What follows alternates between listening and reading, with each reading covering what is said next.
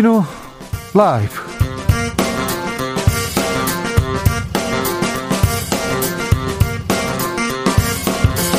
(2022년 1월 14일) 금요일입니다. 안녕하십니까? 주진우입니다. 국민의힘 윤석열 후보 부인 김건희 씨의 통화 내용을 방송 금지해달라. 국민의힘이 낸 가처분 신청에 대한 법원 결론이 잠시 후에 나옵니다. 김건희 씨 통화가 사적 내용인지 공적 가치가 있는지를 두고 입장 갈리는데요. 대선 후보 부인 후보에 대한 검증은 국민의 알 권리일까요? 아니면 국민의힘 주장대로 여성 인권 짓밟기가 되는 걸까요? 과연 7시간 통화에는 어떤 내용이 있는 걸까요? MBC의 김건희 씨 통화 녹음 파일을 건넨 서울의 소리 백은종 대표 만나보겠습니다. 김건희 보도는 명백한 선거 개입이다. 국민의힘 의원들이 MBC 항의 방문해서 불법 녹취 공개하는 건 선거법 위반이라고 주장했습니다. 이재명 후보 형수 욕설 파일도 함께 공개해야 한다는 발언도 나왔습니다. 국민의힘이 최근 방송사 항의 방문 아, 계속 하고 있습니다. 방송사에서는 언론 길들이기다, 이 겁박이다 강하게 반발하고 있는데요. 정철훈 기자와 함께 자세히 들여다보겠습니다. 대선이 50여일 앞으로 다가왔습니다. 이재명 후보는 인천으로 윤석열 후보는 불경으로 지역 민심 잡기 위해 움직이고 있습니다. 이런 와중에 안철수 후보 지지율 어, 계속해서 올라가고 있습니다. 이재명 윤석열 후보는 TV 토론 준비하고요. 앞으로 또 어떤 변수들이 지지율에 영향을 미칠까요? 정치연구소 영앤영에서 미리 알려드리겠습니다. 나비처럼 날아 벌처럼 쏜다. 여기는 주진우 라이브입니다.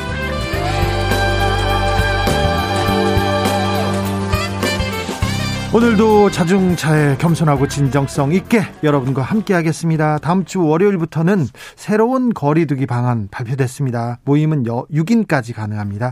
영업은 9시까지 3주 동안 적용됩니다.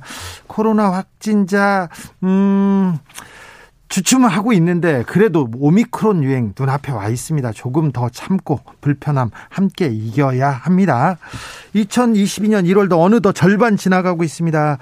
아, 세우신 계획 잘, 잘 실행하고 계시죠? 작심 삼일 그런 거 없죠? 어떻게 보내고 계십니까? 여러분의 이야기 들려주십시오. 그리고 그 아시죠? 주진우 라이브 보이스 피싱 피하는 방법. 02로 전화 가지고 어 이상한 얘기를 하거나 다른 걸 물어보면 주진우 라이브입니다. KBS 1라디오 주진우 라이브입니다. 그러면 보이스 피싱에서 피할 수 있다는 것도 알려드립니다. 정치 피로 싹 한 번에 날려버리겠습니다. 피로 회복 음료 준비해 놓고 기다릴 테니까 문자 보내주시고요. 서로 응원 메시지도 보내주십시오. 샵 9730 짧은 문자 50원 긴 문자 100원입니다. 콩으로 보내시면 무료고요. 그럼 주진우 라이브 시작하겠습니다.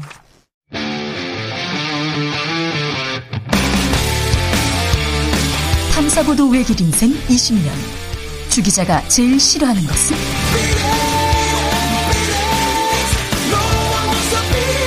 이 세상에서 비리와 부리가 사라지는 그날까지.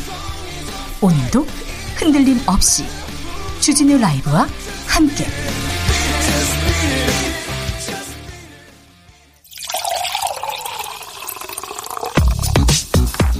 진짜 중요한 뉴스면 쭉 뽑아냈습니다. 줄 라이브가 뽑은 오늘의 뉴스 주스.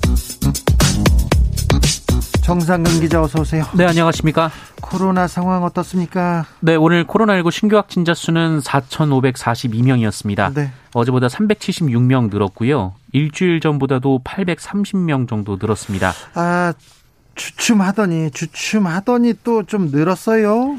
어, 다만 해외 유입 확진자가 400명 넘게 나와서요. 또다시 역대 최다치를 기록했습니다. 예. 어, 해외 유입 확진자 대다수는 오미크론 변이에 감염된 것으로 알려졌고요. 어, 특히 미국 라스베이거스에서 열린 국제 전자제품 박람회에 참석했던 입국자 중 확진자가 120명에 달합니다. 이런 와중에 대전에서 대학생 30명 MT 갔어요. 그 중에 21명 확진됐습니다. 아, 이거 느슨해지면 안 됩니다. 불과 몇 명까지 확진자가 몇 명까지 떨어졌던 일본 최근에 만 8,600명대로 올라갔습니다. 우리도 방심하면 절대 안 됩니다. 감소세가 둔화되고 있습니다. 언제든 폭발적 증가세로 돌아설 수 있다는 거 명심하셔야 됩니다. 다음 달에는 최대 3만 명까지 확진자가 나올 수 있다고 경고하고 있습니다. 네, 당국은 국내에서도 1, 2주 정도 지나면 오미크론이 우세종이 될 것이다라고 전망했습니다. 원래 한 달 정도 걸릴 것이다라고 예상했는데 속도가 예상보다 더 빠릅니다. 어, 이에 따라 사회적 거리두기 완화 정도에 따라서는 다음 달 말 정도면 확진자가 최대 3만 명, 어, 위중증 환자는 1,700명까지 늘어날 수 있다라고 당국은 내다봤습니다. 어, 현재 거리두기 수준을 유지한다 하더라도 다음 달이면 확진자가 만 명에 이를 것이다라고 전망했습니다. 네. 정부는 사회적 거리두기 3주 연장했습니다. 네, 현재 다중이용시설은 밤 9시까지만 영업을 할 수 있는데요. 정부는 이 기준을 연장했습니다. 다만 사적 모임 인원은 4명에서 6명으로 늘리기로 했습니다. 네. 어, 그리고 사회적 거리두기 기간도 평소 2주 간격으로 지정을 했는데 이번에는 설 연휴를 포함해서 3주로 지정했습니다. 어, 또한 설 연휴를 앞두고 20일부터 연휴가 끝나는 다음 달 2일까지 특별 방역 대책도 시행합니다. 어, 철도 승차권은 창측 좌석만 판매하고요. 열차 탑승 전에 발열 체크하도록 했습니다. 29일부터 어, 다음 달 2일까지는 고속도로 휴게소에서 실내 취식이 금지가 됩니다. 24일부터 다음 달 6일까지는 요양병원 시설에 접촉 면회가 금지되고 비접촉 면회는 예약제로만 진행이 됩니다. 다섯 세 다섯 살 이상 아동한테 백신을 접종할까 이 검토하고 있다면서요? 네, 오미크론 변이가 확산되면서 코로나19 대유행이 유행, 우려되기 때문에 정부는 5세에서 11세 어린이에 대한 코로나19 백신 접종 계획을 다음 달 중으로 마련하기로 했습니다. 어, 현재 소아용 코로나19 백신은 미국, 스위스, 브라질, 아일랜드, 말레이시아 등에서 시행 중입니다. 네. 그런데요. 이 와중에 법원이 방역 패스 효력을 또 일부 정지시켰습니다. 네, 서울행정법원은 오늘 그 일부 의료계 인사들과 종교인 등이 보건복지부 장관을 상대로 낸 방역 패스 집행 효력 정지 신청을 일부 받아들였습니다. 일부라면요? 네, 어, 일단 서울 내에 이 3,000제곱미터 이상의 상점, 마트, 백화점에 적용한 방역 패스 조치의 효력이 정지가 됐습니다. 어, 그리고 12세에서 18세 청소년에 대해서는 17종에서 시설 전부에서 어, 방역 패스의 효력이 정지가 됐습니다. 아, 법원은 마트, 백화점은 필수 이용 시설이기 때문에 출입 통제는 과도하다라고 판단했고요. 청소년 방역 패스는 합리적 근거가 없다라고 봤습니다. 어, 반면 이번 결정은 이 서울시 공고에 대한 것이기 때문에 다른 지역은 적용되지 않고요. 서울만요? 네, 서울만 나왔습니다. 아, 이렇게 이런 결과가 나오면 그럼 지방은 다른 사람은 청소년한테는 방역 패스 안 되면 장년층은 노년층은 다른 얘기가 나올 텐데요. 네. 어, 다만 이 PC방, 식당, 카페, 영화관, 운동 경기장 등 이 나머지 시설에 대한 18세 이상의 방역 패스는 종전 그대로 유지가 됩니다. 2989님, 부스터샷 어제 맞고요. 오늘까지 집에서 쉬면서 듣고 있습니다. 저에게 전화 오면 주라 주라 주진우 라이브만 듣고 있어요 할 텐데 전화가 허경영 씨한테만 와요. 허경영 씨한테만 아 네. 허경영 씨 전화를 받았다는 분들 많습니다.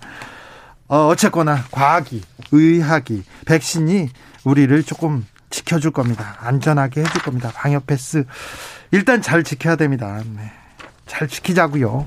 나를 위해서, 우리를 위해서, 우리 사회를 위해서 말입니다. 정부가 추경 계획을 세웠습니다. 네, 정부는 지난해 초과세수 10조 원 등을 동원해서 14조 원 상당의 추가 경정 예산안을 설 연휴 전에 편성한다라고 밝혔습니다. 홍남기 경제부총리는 이를 통해 고강도 사회적 거리두기 조치 연장으로 매출이 감소한 소상공인에게 방역 지원금 300만 원을 추가로 지급하기로 했습니다. 네. 광주 붕괴 사고 수색 상황은 어떻습니까? 네, 어제 오전에 실종자가 발견이 됐습니다만 이 철선과 콘크리트 등 잔해가 워낙 많이 쌓인 데다가 어, 매몰된 윗부분부터 조심스럽게 들어올리고 있어서 시간이 상당히 소요되고 있습니다. 어, 게다가 주변 도로에 잔해물과 이 잔해물에 깔린 차량들이 있어서 중장비가 들어오기 어려운 상황이어서 어, 이를 치우는 작업도 병행되고 있는데요. 어제 해가 지고 나서도 수색을 이어갔지만 자정에 수색이 중단됐고 오늘 동이 트면서 다시 수색이 재개됐습니다. 이 날이 춥고요. 눈까지 와가지고 아, 그 장면을 보고 있으니 마음이 아프더라고요. 무사 귀환을 기원하겠습니다. 네, 기도하고 있겠습니다. 그런데 현대 산업개발이 잘못했잖아요. 그런데 실종자 가족들한테 아직도 사과를 안 했어요. 아. 네. 광주 주상복합 아파트 붕괴 사고 실종자 가족들이 사과 한번 받지 못했다라며 어, 시공사인 HDC 현대산업개발을 성토했습니다. 어, 실종자 가족 대표를 맡은 안모 씨는 오늘 사고 수습이 이뤄지는 현장에서 기자들과 만나서 어, 현대산업개발 측이 사과를 했느냐라는 질문을 받고 사과가 없었다라고 답했습니다. 어, 다만 대표이사라는 분이 지나가다가 잡혀서 억지 사과는 했었다라고 얘기를 했는데요. 어, 죄송하다, 빨리 수습하겠다는 이야기만 하고 갔다라고 주장했습니다. 아울러 사고는 회사가 쳤는데 왜 국민들 세금이 낭비돼야 하느냐라면서 현대산업개발을 질타했고요. 이 구조 작업 중에 또 다른 피해자가 생기는 것이 가장 큰 걱정이라며 추가 피해자가 생기면 안 된다라고 당부했습니다. 네, 추가 피해자가 생기면 안 됩니다. 안전이 제일입니다. 생명은 무엇과도 바꿀 수 없습니다. 아, 광주에서는 7개월 전에 학동에서 아픈 기억이 있습니다.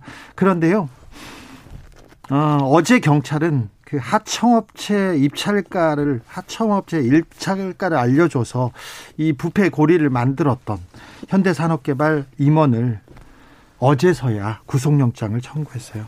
7개월이 지났는데 이제서야 늑장 대응이라는 비판 받을 수밖에 없습니다. 시청 공무원들 그리고 경찰 관리 감독 또 똑바로 해야 됩니다. 네. 좀 부탁드리겠습니다. 아이고 북한이 또 또 발사체를 쐈습니다. 네, 북한은 오늘 동해 쪽으로 탄도미사일로 추정되는 발사체를 발사했습니다. 아, 이 발사체는 낮은 고도로 300에서 400여 킬로미터를 비행한 것으로 전해졌습니다. 어, 이번 발사는 미국 재무부가 이 북한 대량 살상 무기와 탄도미사일 프로그램 개발에 관여한 이 북한 국적의 6명을 독자 제재한 직후에 이뤄졌습니다. 북한은 오늘 오전 그 미국 제재에 대해서 외무성 대변인 담화를 내고 미국이 이런 식의 대결적인 자세를 취해 나간다면 더욱 강력하고도 분명하게 반응하지 않을 수 없다라고 주장했습니다. 네. 계속 강대강 계속해서 무력 시위를 이어갑니다. 김건희 씨의 7시간 대화, 통화. 국민의힘에서는 이 보도를 막기 위해서 총력전을 펼치고 있습니다. 네, 오늘 오전 11시부터 서울 서부지법에서 이 김건희 씨가 MBC를 상대로 낸 방송금지 가처분 신청 신문이 진행 중에 있습니다. 아, 국민의힘과 김건희 씨 측은 서울의 소리 기자의 녹취는 상대방 동의 없이 사적 대화를 녹음한 명백한 불법 행위라고 주장하고 있고요.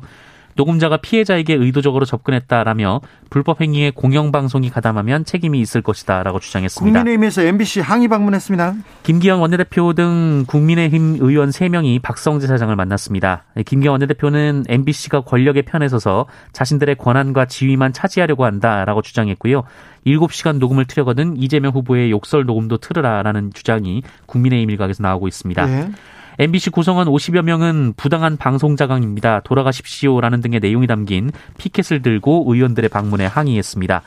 이 전국 언론 노조 MBC 본부는 방송도 되지 않은 보도에 대해 입법부가 공영방송을 상대로 실력 행사에 나섰다라면서 명백한 방송 독립 침해이자 헌법과 방송법을 위배한 불법 행위라고 주장했습니다. 이 부분에 대해서는 2부에서 자세하게 아, 고민해 보겠습니다. 자세한 내용 전해드리겠습니다. 내용 어떤 내용이 녹음돼 있고 어떻게 될 것인지 저희가 취재가 잘 되어 있어서요. 2부 주목해 주십시오.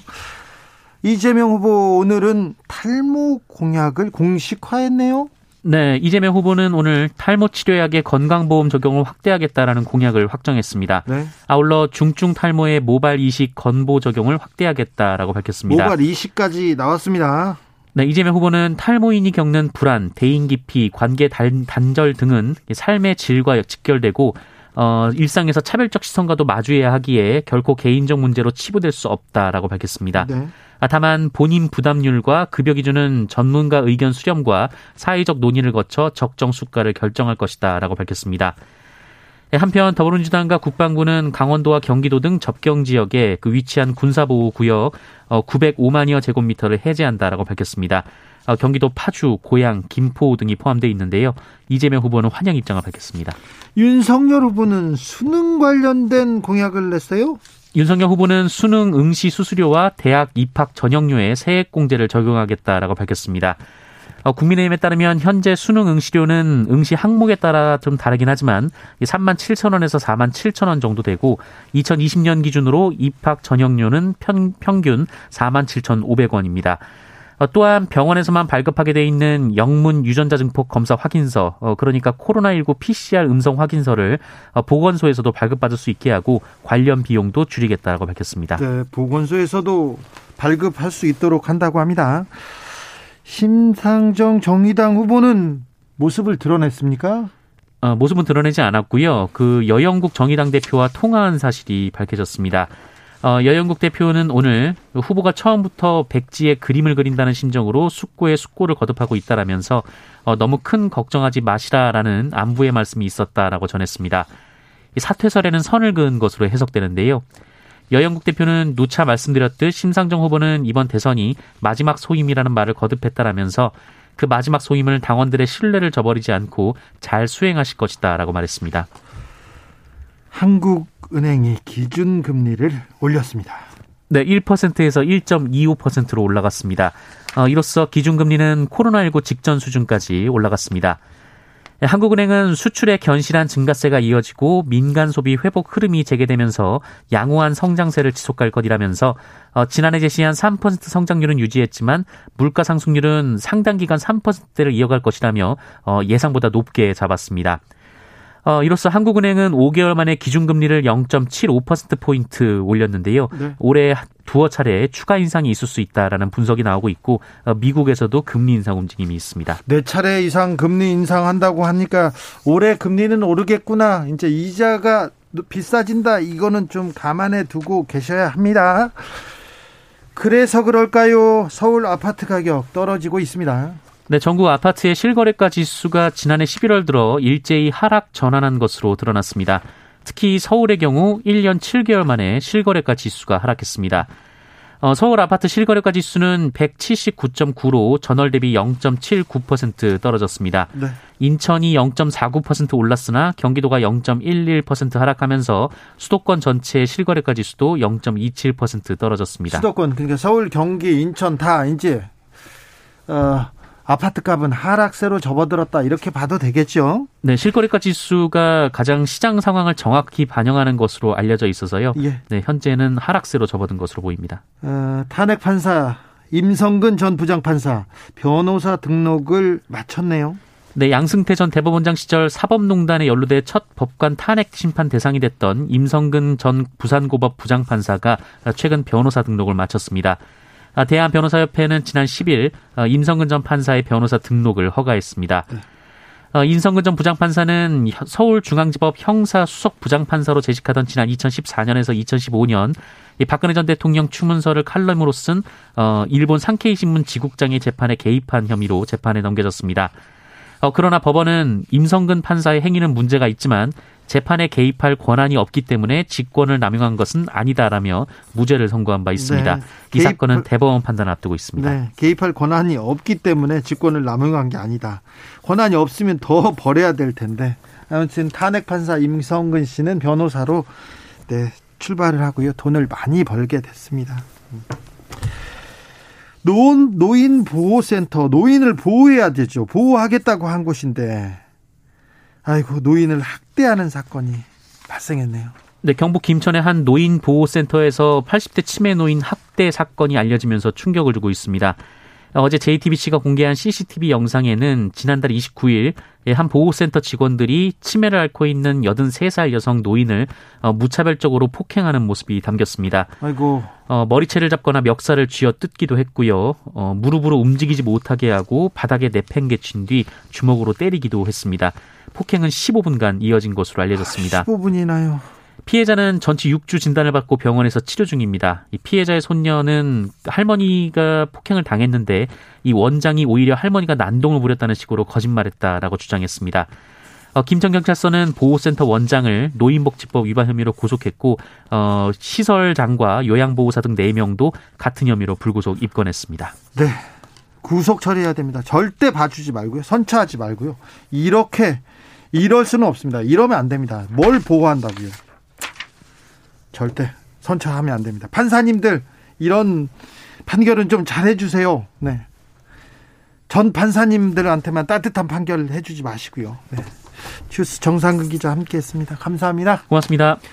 5281님께서 작년 12월 4일부터 금주 금연하고 있습니다. 아플 때 금주 금연 시작하니까 술, 담배 생각 안 나네요. 모두 건강 잘 챙기세요. 아플 때 더 생각나고 건강하면 또 생각나고 비 오면 생각나고 비 안 오면 또 생각나는데 아, 5281님께서는 의지가 아주 굳건하신 분이군요. 네. 금주 금연 성공하시기를 제가 기원하겠습니다. 3927님 개인 용다라는 애청자입니다. KBS는 재난 주간 방송국인데 터널을 지날 때 아우 주파수 불통이 너무 많아요.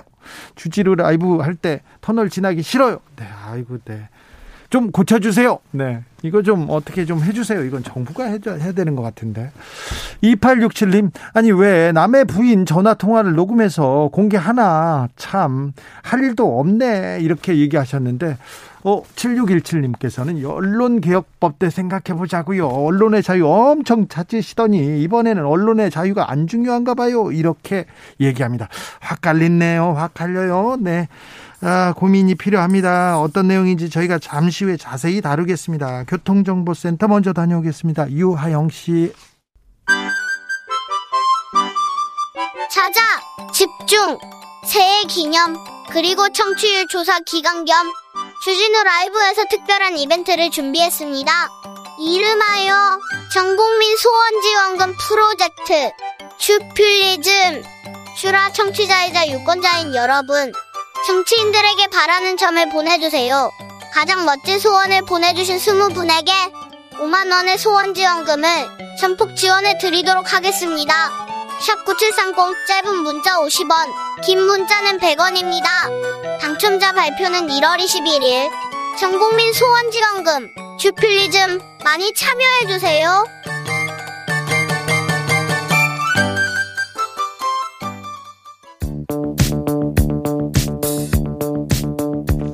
대한민국 정치의 새로운 100년을 준비한다. 21세기형 국회 싱크탱크 정치연구소 영앤영.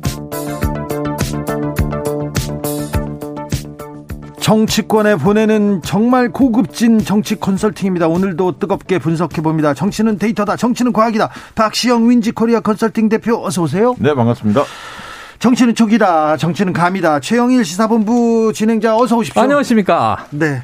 대선까지 이제 54일. 네. 아, 앞자리가 바뀌었어요? 얼마 사전 투표 감안하면 50일도 네. 안 남은 거예요. 맞아요. 그렇습니다. 맞아요, 맞아요. 사전 투표가 있죠. 네네. 네. 아이고 일주일 이번 일주일 동안 중요한 뉴스가 많았죠. 엄청 쏟아졌습니다. 네. 엄청. 뭐 지금 뭐 예를 들면 갑자기 이 김건희 배우자 네. 김건희 씨 녹취록 7시간 공개 예정 그러니까 이게 윤석열 후보에게 악재가 빡 됐는데 다시 김건희 씨가 또 뉴스의 주인공. 네. 한동안, 한동안 사라졌죠 네. 뉴스에서. 어. 그런데 갑자기 또 속보가 나온 게 뭐 이재명 후보의 변호사비 대남 의혹을 주장한 인물이 사망했다. 또 이게 또 지금 이제 확 퍼지고 지금 이번 주는 이 박시영 대표님 되게 머리 아프셨을 게 지지율이 되게 출렁출렁해서 롤러코스터 주간이에요. 출렁출렁했습니까? 그러니까 되게 이제 주초에는 ARS 조사들이 많이 발표가 되잖아요. 음. ARS 조사에서는 오차 범위 내에서 윤석열 후보가 한 발짝 어, 앞선 조사들이 몇 개 나왔고요.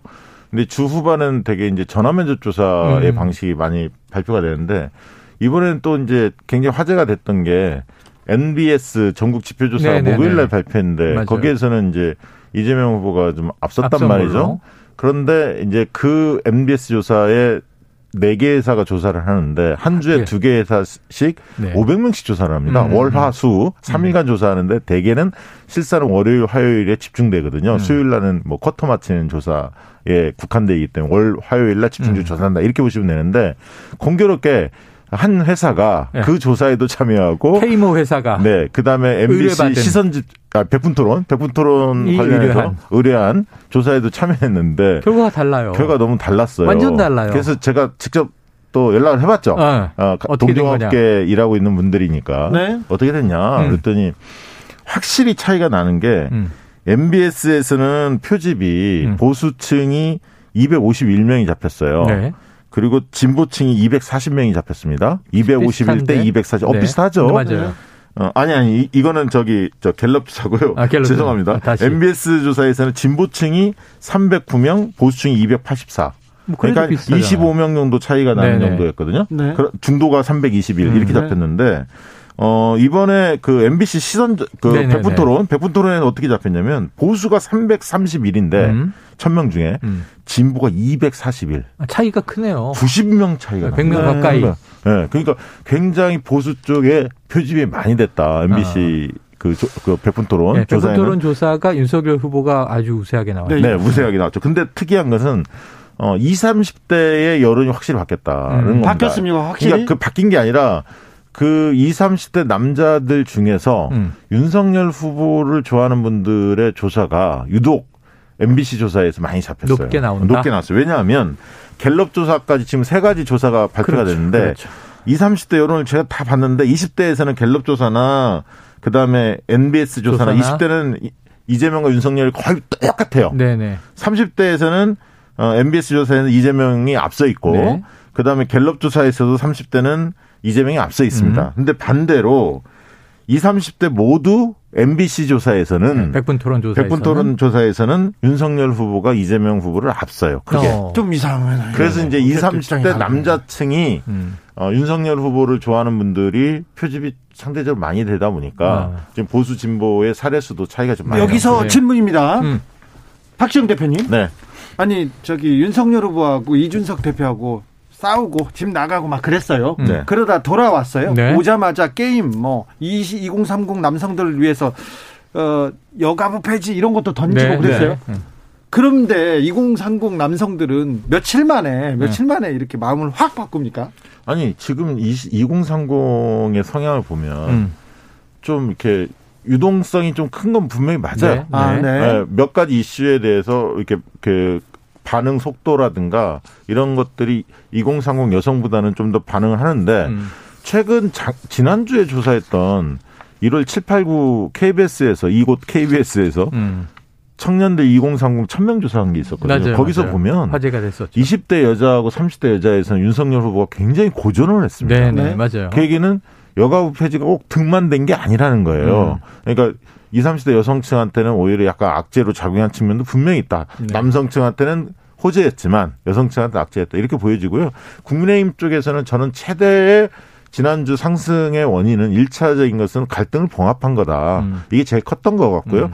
그다음에 이제 다페이스 이런 논란을 틈을 타서 여가부 폐지나 뭐 이런 거 게임 이런 등등에서 2030 남성을 두드렸던 것들 이런 부분이 분명히 득점 포인트가 있죠. 네. 그러나 실점도 있다. 여성들이 바로 돌아서지는 않지만 네. 하나씩 하나씩 차곡차곡 쌓고 있다. 이걸 보, 이걸 이렇게 느끼고 음. 하나는 또 한 전략은 안보 이슈죠. 음. 안보 이슈를 통해서 전통적 보수 지지층을 결집시키자. 결집. 그 얘기는 무슨 얘기냐면 보수층 내에서 후보의 자질 측면, 능력 측면에 보면 윤석열 후보가 좀 기대 못 미친다 이렇게 보는 음. 분들이 있어요.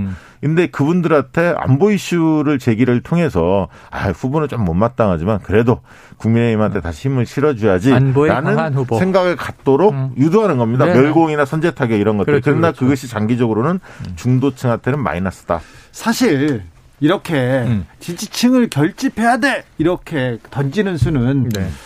어, 뭐, 추격자의 입장에서 던지는 네. 어뭐 정책이나 그런 그 수지 않습니까? 그런데 캠페인이죠. 네. 아, 그 캠페인이 영향을 미치고 있을 있나 보네요. 그렇습니다. 지금 지지율을 보니까 그런데요. 이번 주말 네. 다음 주 초는 분명히 네. 김건희 이슈. 관련된 이슈로 네. 좀그 가득 찰 것 같습니다. 자, 그런데 음. 김건희 이슈가 뭐 초기에는 뭐 저기 뭐 사생활 이슈가 있었고요. 음. 그 다음에는 그 이후에는 뭐 이력이나 뭐 학력 위조 이런 내용이 있었습니다. 네, 그게 컸죠. 네. 그, 네. 두 번째 부분은 좀 영향을 많이 미쳤죠. 많이 미쳤어요. 자, 네. 그런데 이번, 이번은 굳이 보자면 3탄인데. 네. 자, 이번 김건희 이슈는 지지율에 어떤 변수가 음. 될까요?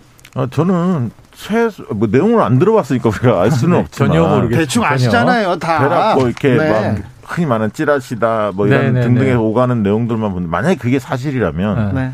최소한 3% 이상의 영향을 준다. 준다. 3%짜리면 엄청난데요? 네, 네. 윤석열 후보한테 3%는 저는 빠질 것 같아요. 특히 음. 2030 세대와 주부층들 영향을 음. 받을까. 그럼, 그러면 그 빠진 표가 네. 이재명한테 다 가느냐? 그렇지는 않고요. 안철수 후보한테도 가고 어, 이재명 후보도 일부 가지 않을까 저는 뭐 그렇게 예상합니다. 최영일 감 저는 이렇게 봐요. 이제 다른 사생활 이슈는 지금 우리 국민들의 의식이 많이 높아져서 네. 뭐 법원이 뭐라고 아직 이제 판단이 안 나왔는데 네. 뭐 가처분에 대한 답을 어떻게 하든 만약에 부분 인용 뭐 제한적인 조건을 걸어서 방송을 막을 수는 없지만 사생활은 좀 다 빼라. 뭐 이렇게 한다 하더라도 그래도 내용은 다 공개될 것 사생활 같습니다. 사생활 이슈에는 국민들은 반응 안 할 것 같아요. 아, 네. 1번 남편 흉 좀 본다. 뭐 그럼 다 뭐 부부 생활이 그렇지 이렇게 넘어가는데 김건희 씨가 지난번 사과 때 남편이 대통령이 돼서 청와대를 가더라도 자신은 내조만 하겠다. 근데 이 대목이 흐트러지는 부분이 있으면 그러니까 만약에 정치 현안이나 국정 현안에 대해서 미주알 고주알 기자와 이야기를 했는데 거기에 뭔가 정치 개입의 의지가 느껴지는 대목이 있다 그러면 아니면 권력을 사유한다는 의지가 이 대목은 느껴지고. 국민이 굉장히 민감한 거예요. 그렇죠? 왜냐하면 바로 지난 정권이 박근혜 전 대통령 정권인데 이때 왜 허물어진 겁니까? 최순실, 최순실 때문이잖아요. 네. 그 그림자가 느껴지면 이건 굉장히 좀 치명적이에요. 그래서 저는 내용을 좀 잘 들어보고 분석을 해볼 텐데 이 정치 권력에 만약에 이 배우자가 개입하려는 의지 같은 게 안 보이면 아까 저, 저 박시영 대표가 얘기한 것 중에서 한 1, 2%짜리인데 그런 부분들이 좀 강한 뉘앙스를 풍기면 이건 3, 4%짜리다. 하나 더 묻습니다. 네. 전직 검찰총장입니다. 만약에 검찰 수사에 대한 내용이 네네네. 그런 부분에 대한 좀 음, 입김 영향력이 있다. 그러면 어떻게? 아니 이 내용을 같이 검토했던 뭐 예를 들면 오마이뉴스 쪽이라든가 네. 지금 보도가 일부 나온 것은 네. 내용을 세세하게 밝힌 데는 없어요. 다만 문재인 정부와 문재인 정부에 참여했었잖아요. 윤석열 검찰총장이 네. 전 총장. 두 번째로는 조국 전 장관 일가의 수사 이런 부분에 대한 언급이 있다면 이 또한 만만치 않은 파장이 있을 거다 이런 그러니까 생각이 듭니다. 다음 주 다다음 주는 김건희 이슈하고 TV 토론이 네. 어, 두 가지가 가장 큰 영향을 미칠 것 같아요. TV 토론을 빨리 해야 될 것 같은데요. 국민의힘 입장에서는 아니 그런데 저는 이 김건희 씨 이슈는 국민의힘이 키우고 있다. 어, 역으로. 홍준표 이게 전 대표가 지금 비판을 하지 않았습니까? 네. 얘기하겠습니다. 한 교수님께서 대선을 좀 빨리 끝내고 좀 조용히 살고 싶습니다. 이렇게 얘기했습니다. 윤석열 후보는 안에 관련해서 네. 코멘트를 안 하는 게 좋다고 보십니까? 아니면 언급을 하는 게 낫다고 보십니까? 그리고 여기서 하나 더. 네. 아무도 몰랐는데 김건희 7시간 이제 전 국민이 네네. 알고 기다리는 그런 지금 상황이 돼 버렸어요. 네. 그러니까 처음에 그 오마이뉴스 기자가 먼저 이 얘기를 흘리고 뭐 음. 유튜브에도 나가고 뭐 음. 이랬는데 그래서 이제 어 그게 적절했냐부터 음. 시작해서 여러 논란들이 있었지 않습니까? 네. 저는 뭐 적절성은 떠나서 저 자체가 파, 파 어떻게 보면 관심을 더 끌어올리는 예. 어, 기폭제 역할을 한 측면도 있겠구나. 음, 음. 그렇게 되다 보니까 어 감론을박이 나왔고 네. 또 국민의힘은 또 그런 내용들을 얼핏 들었을 거 아닙니까? 네네, 그렇게 막 네. 돌아다니고 있었으니까 여러 얘기들이. 예. 그러니까 아, 이거 어, 파장이 만만치 않겠구나. 그래서 강하게 대처했는데 음. 그것이 오히려 약간 미스인 것 같아요. 전략적으로. 그래서 사람들이 아니 내용이 뭔데 왜 이렇게 세게 나와? 그렇죠. 이렇게 하는 그렇죠. 생각하는 네, 사람들이 네, 있지 않습니까? 네. 아니 그러니까 이거 저는 이게 그 이재명 후보의 변호사비 대납 의혹에 뭐 허위 폭로자냐 제보자냐 여야가 입장이 갈리는데 이 사망 사건의 문제는 정말 이걸 무슨 간접 살인 이야기라면서 미스테리극으로 몰아가는 건 너무 선정주의다. 아, 이거 그건, 나쁜 방식이다. 그거는 비판 받아야죠. 똑같은 기준으로 음. 여야가 아니라 이, 이 배우자 김건희 씨 문제가 선정적으로 소비돼선 안 된다. 그렇죠. 그러니까 우리가 이야기하는 영부인 후보의 대통령에게 향후 영향을 미칠 수도 있는 자질 문제 이걸 봐야 되는 거죠. 네. 그런데 오직 그건데 지금 제가 보기엔 국민의힘 여러 인사들이 방송에서 잘못 대응하고 있다고 하는 게 저는 최재원 최고위원의 말은 납득이 안 돼요. 김재원. 아, 김재원. 네. 김재원 네. 최고위원의 말은 납득이 안 됐어요. 이게 무슨 은밀하게 친한 남녀 관계에서 나온 이야기를 결국은 한쪽이 몰래 함정 녹취를 해서 상업적으로 팔아 넘기는 것과 뭐가 다르냐라는 비교를 하는데 야, 이거는 제가 음. 납득하는 이 사안과는 완전히 동떨어진 이야기예요. 아니 그 국민이 그런 관심을 가지고 있다면 아니 기자라고 밝혔다면서요. 네. 먼저 문자도 보냈고. 네. 그렇죠. 네. 그래서 그런 측면에서는 아니 이걸 왜 이렇게 이상한 막장 드라마 방식으로 하필이면 자당의 후보 배우자에 대해서 저런 표현을 쓰지라고 저는 좀 놀랐어요. 네. 그러니까 국민들이 관심이 없다가 그런 이야기들을 듣고 도대체 뭐길래 저러는 아니, 건가 이러는 거죠. 어떤 특정 기자한테 음. 7시간씩 인터뷰하는 사람이 없잖아요. 50 몇 차례. 근데 이제 6개월 그, 동안 50몇 아니, 그러니까 차례. 한 인터뷰당 거의 한 8분 가량 했다는 네네네. 거예요. 7, 10분 내외. 예, 네네. 10분 내로. 굉장히 절친한 사이 같더라고요. 내용을 아니 그 정도 그게 절친하지 않으면 네. 그 정도 인터뷰 그리고 합니까? 이제 미주알 고주알 네. 이야기를 다 한 거니까. 3946님 우리 부부는요 5만 거 간섭하고 삽니다. 네네. 네, 그렇습니까? 그렇죠. 3660님께서 어제 주지를 라이브에 조경태 의원님이 네. 후보자를 뽑는 거지 배우자를 뽑는 게 아니잖아요. 이렇게 네. 하셨잖아요. 그러니까 방송이 나와도 국민들이 판단하겠지요. 음, 네, 그렇죠, 그러면 그렇죠. 국민들이 판단합니다. 맞아요.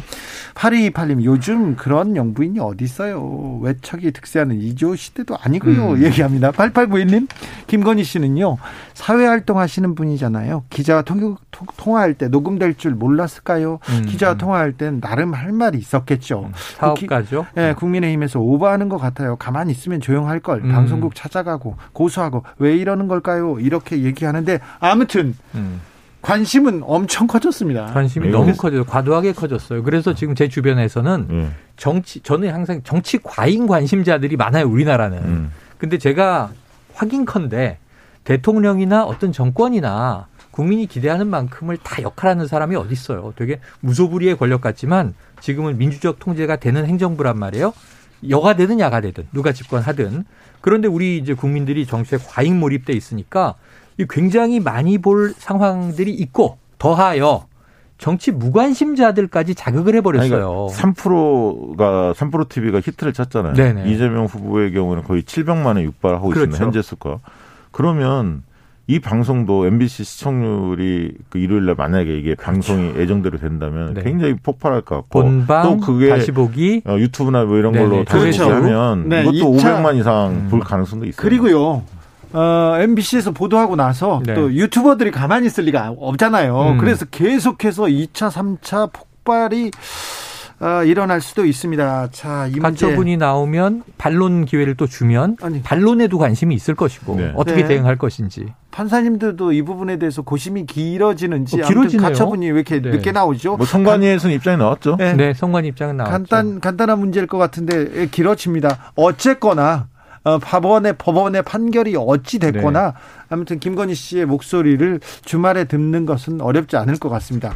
왜 그러냐면요. 네. MBC에서 안 하면 다른 데서 하겠다고 준비하고 맞아요, 있는 데가 맞아요. 많습니다. 네. 어, 자. 여기서 네. 하나 걸고 가겠습니다. 예, 오랜만에. 걸죠. 네. 박시영 대표님. 네, 뭘 걸어요? 자, 뭐든지 걸어요. 자, 네. 손 하나 저한테 내고 자. 타스 안에. 김건희 씨 허위 경력 논란이 네. 큰 공정의 잣대도 큰 영향을 미쳤죠? 네, 미쳤죠. 음. 그렇죠? 네. 둘다 여기는 네네. 미쳤다. 네. 똑같죠. 자, 이번에 이 문제가 더 큰 대관이 될 수 있습니까? 아닙니까? 저는 뭐 비슷한 정도의 크기가 아닐까. 아니, 왜냐하면 엄청 크네요. 허위 경력 이 부분이 경력 이력에 대해서 논란이 사실은 윤석열 후보의 공정 정의의 상징성을 음. 금이 가게 만들었거든요. 네네. 그러면서 출마 명분도 상당히 희석화됐어요. 음. 그 전에 또 판사 유출 문건 유출과 관련해서도 2개월 정직이 뭐 타당하다 이런 1심의 네, 재판 결과도 네, 있었고요. 뭐 이런 것들이 맞물리면서 그게 공정과 정의에 대해서 내로남불 아니냐. 네. 어, 그 깔끔하게 사과한다는 느낌도 안 들었고요. 사과의 그 태도나 자세도 좀 문제가 됐고. 근데 음. 이번 건의 내용은 우리가 아직 안 들어봤습니다만 들려오는 여러 가지 뭐 간접적인 얘기들을 들어보면 상당히 파괴력이 큰 것 같아요.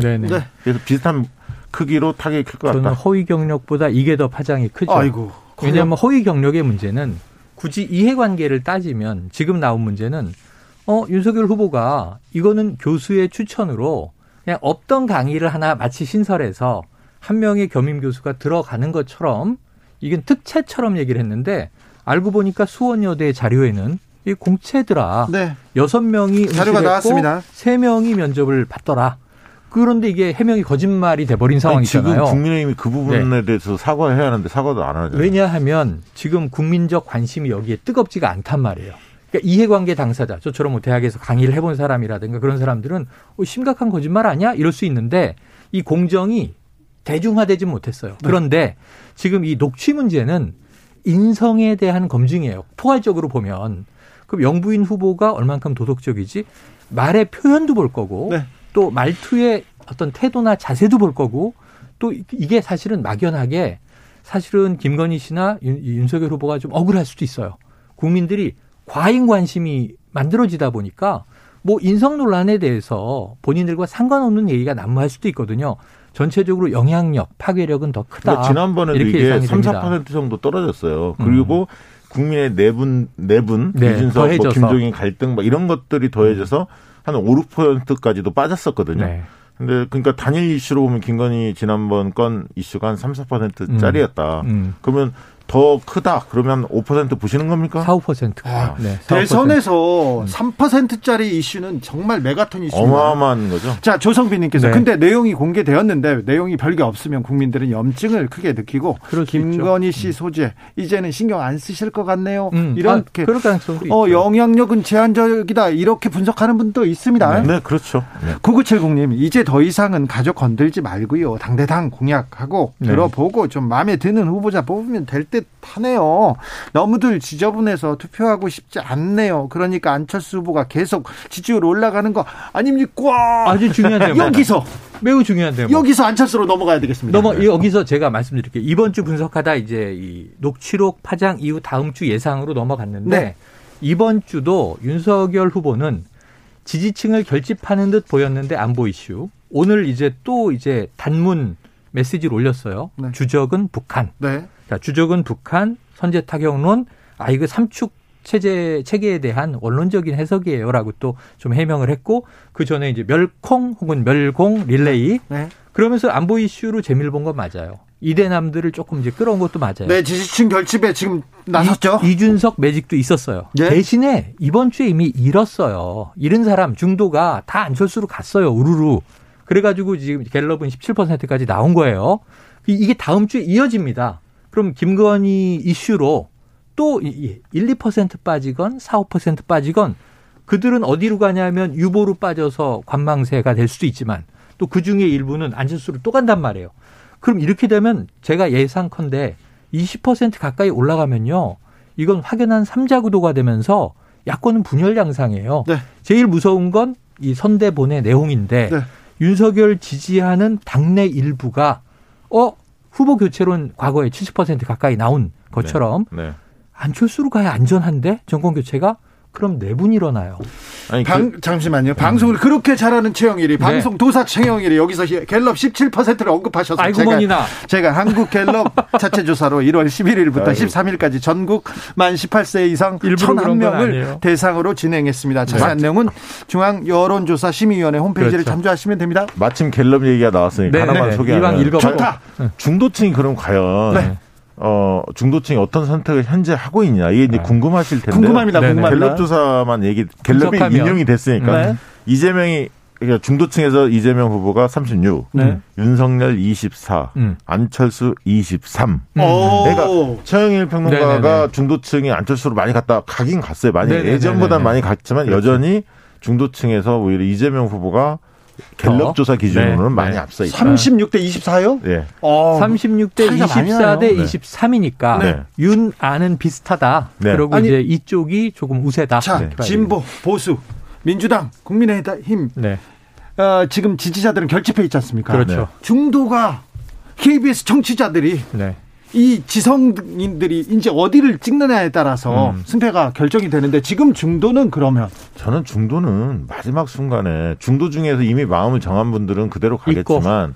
마음을 아직 정하지 못한 분들 있잖아요. 그리고 각 후보의 약지지층들이 있거든요. 네네네네네. 중도층 중에서 아 이 사람이 조금 더 나아 보이는데 아니야 좀 바꿔볼까? 이 네. 고민 중인 분도 스윙도 스윙보터도 네. 있는 건데 네. 저는 결국 마지막에는 먹고 사는 문제에 대한 음. 능력이 누가 더 있냐 현실적 네. 대안을 내느냐 여기를 따져볼 것 같아요. 능력과 공약. 여기서 속보 나왔습니다. 예. 결과가 나왔습니다. 김건희, 김건희 통화 방송 금지 가처분 일부 인용됐습니다. 일부 인용. 일부 음. 인용돼서 보도는 하되 어떤 부분은 해요. 하지 마라 이렇게 네, 얘기 나올 건데 이런 부분 하지 네. 마라. 자, 이 사생활 부분이나 어떤 부분은 하지 마라 이 부분에 대해서는 어떻게 보도할 것인지 네. 백은종 대표한테 잠시 후에 저희가 아, 물어볼게요. 직접 물어봐요. 네. 네. 물어볼 테니까 이건 넘어가겠습니다. 어쨌든 방송은 자, 한다. 네. 자 여기서 박시영 대표님 네. 뭘, 뭘 걸을까 또 뭘. 네네. 이 잠적, 칩거. 아, 심상정 후보. 정의당 심상정 대 저는 네. 이거는 그 심상정 후보가 지지율이 안 오는 문제도 있고, 음. 어, 캠페인에 있어서 음. 뭔가 효과적, 효과적인 캠페인이 이루어지지 않고 있다고 판단을 해서 음. 고도의 전략적 판단을 했다고 봅니다. 네네. 그러니까 무슨 얘기냐면 관심을 끌어올리고 과거 정의당에 대해서 애정이 있거나 심상정 후보에 애정이 있는 분들한테 음. 다시금 심상정이라는 세 글자 그렇죠. 이 인물에 대한 관심을 높이기 위한 네 고도의 전략이었다. 이렇게 네. 봅니다. 그런데 이 전략은 이 형식적인 포장으로서의 전략이 아니라 본질의 고민을 그냥 담고 있는 거예요. 네, 해야죠. 자, 지금 이제 이 대선 후보로 대선 가도를 시작하고 심상정 후보에게 가장 큰 관심이 쏠린 게 칩거다. 음. 갑자기 일정 전면 중단. 그렇죠. 이거는 윤석열 후보도 한 번 했었어요. 네. 네. 자, 그리고 이제 칩거 심지어는 선대위 관계자들 연락 안 된다. 연락 안 된 상태에서 선대위 자체 해산. 음. 자, 여기까지 했는데 그럼 54일 남은 요번 주말 보내고 나면 아까 말씀하신 대로 이제 또이 사전 선거까지 되고 나면 40여일 남은 대선 과정에서 다음 주에 짠 나와서 어떤 카드를 꺼낸들 그거는 어. 저는 이렇게 보는데 정의당 내에도 어, 지난번 심상정 이정미 경선할 때 네네. 굉장히 그 격차가 별로 안 났어요. 맞아요, 맞아요. 접전이 이루어졌습니다. 그 맞아요. 그 얘기는 무슨 얘기냐면 음. 내부에서 선대위 꾸렸겠지만 음. 그 안에서도 호흡이 어, 잘 맞지 않을 수도 있습니다. 네. 다양한 사람들의 그렇죠, 견해가 그렇죠. 어, 표출될 가능성이 있고 그래서 정의당도 결국은 심플하게 음. 선대위를 최소화시켜서 음. 어, 예를 들면 실행력을 높이고 이런 방식으로 지금 네네. 민주당이 이재명 캠프가 그렇게 갔고 국민의힘도 좀 그쪽으로 갔지 않습니까? 네. 정의당도 그렇게 갈 가능성이 높다. 이렇게 전망이 됩니다. 그렇게 간다 하더라도 이제 효과적인 측면에서 이게 본질이 바뀌는 게 아니다. 그러니까 제 생각에는 이 심상정 후보에 대한 대중의 피로도가 있고 새로운 이슈가 없어요. 아젠다가. 그래서 정의당이 좀 신선한 뭔가를 꺼내놨더라면 예를 들면 조금 달랐겠죠. 노동계라든가 여러 뭐 지지하는 네. 전통적인 진보 그 정당을 지지하는 세력들이 있지 않습니까? 음. 이 부분에 있어서 뭐 혁신해야 할 과제라든가 이런 음. 것들을 과감히 좀 들고 나오면서 맞아요. 한편으로 또 요구도 하고 관철시킬 이야기 약속도 하고 이래야 하는데 뭔가 혁신이라는 반성과 혁신이라는 부분들이 음. 정의당 쪽에서는 별로 느껴지지 않는다는 측면이 하나 있고 음. 두 번째는 새롭게 결합했던 의원들이 음. 새로 이번에 20대, 네네. 21대 음. 국회의원들이 대부분 젊은 의원들이 많이 류호정 의원이나 장혜영 의원 그러다 보니까 이 지지 기반 2030 여성층의 지지 기반이 두터워진 반면에 한편으로는 음. 그런 페미 이슈를 너무 다루다 보니까 전통적으로 노동 계급이라든가 사회적 약자 2층이 지지했던 음. 40대, 50대 2층은 네. 오히려 요즘에 정의당을 지지를 별로 안 합니다. 네. 그러니까 이제 지지 기반이 좀 달라진 거죠. 네. 네. 저는 대선 문제가 아닌 것 같아요. 본질적으로 정당의 정체성을 바로 세워야 그렇습니다. 시간이 좀 걸리더라도 음. 네. 정의당이 살아날 수 있다. 조언 드리고 싶습니다. 여기서 이재명 후보의 악재, 이재명 제보자의 아, 죽음. 음. 어, 그런데 이수정 교수가 이재명 제보자 CCTV 이상하다 이렇게 네네네. 얘기 나오면서 계속 아, 나는 그거는 뭐 저기 경찰이나 이런데 전문가들이 밝혀야 할 내용인데 정, 경찰에서는 뭐 CCTV 이상 전혀 없다라고 없다. 밝혔는데 없다. 음. 이수정 교수도 워낙 전문가이기 때문에 뭐 네. 얘기하시는 것 같은데 약간 이제 정치권에 몸을 담다 보니까 음. 좀 오히려 좀 목적 약간 그렇게 비춰지기도 해요. 네. 그래서 일부러 그렇게 자꾸 뭐가 문제 있는 것처럼 음, 음. 어, 하려고 하는 게 아닌가 앞장서는 거 아닌가 그런 생각 듭니다. 아니 그래서 보도된 내용만 보면 뭔가 음. 이상하다는데 뭐가 이상한 건지를 음. 그 내용을 좀 구체적으로 방송을 해서 이분이 네. 아, 팠다는 것도 사실이고 아니 그 네. 이 지인이 심장마비로 돌아가신 것도 맞고 편의점 주인 그리고 어. 가까웠던 지인 음. 자 아프다라는 게 확인됐고 네. 그다음에 일단 1차 부검 소견이긴 합니다만 네. 병사로 보여지고 질병 심산 심장마비 예, 예. 그다음에 이제 지금 최근에 경제적으로 크게 어렵지 않았다라고 얘기를 하는데 지금 그 문자 메시지를 보면요 월세를 자 25만 원 먼저 드리고 30만 원 다음 주에 받으면 드릴게요.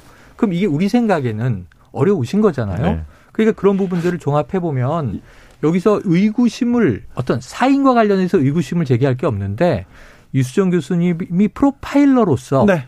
조금은 과민대 여기서 짧게 하나. 네.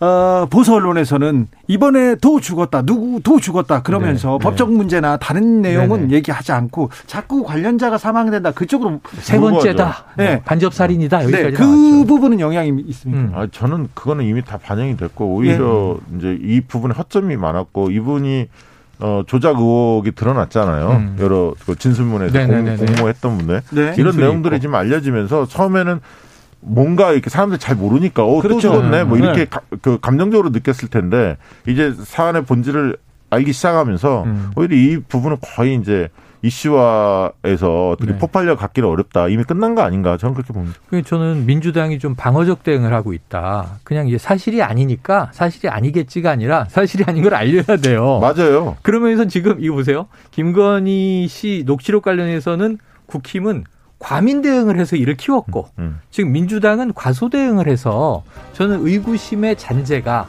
좀 이제 어두운 먹구름 같은 막연하게 어 찜찜해 이런 국민들의 의구심이 잔여해 있다.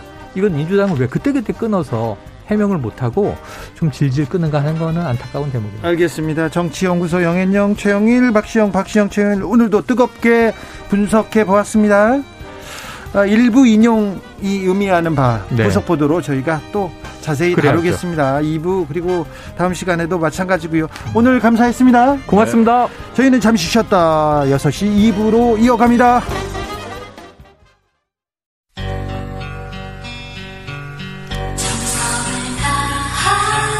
정성을 다하는 국민의 방송 KBS 주진우 라이브 그냥 그렇다고요. 주진우 라이브 2부 시작했습니다. 지역에 따라 2부부터 들어오시는 분들 계시죠? 어서 오십시오. 중요한 내용이 지금 기다리고 있습니다. 못 들은 분들은 1부 방송이 끝나고요. 유튜브에서 주진우 라이브 검색하시면 들으실 수 있습니다. 자, 라디오 정보센터 먼저 다녀옵니다. 정한나 씨.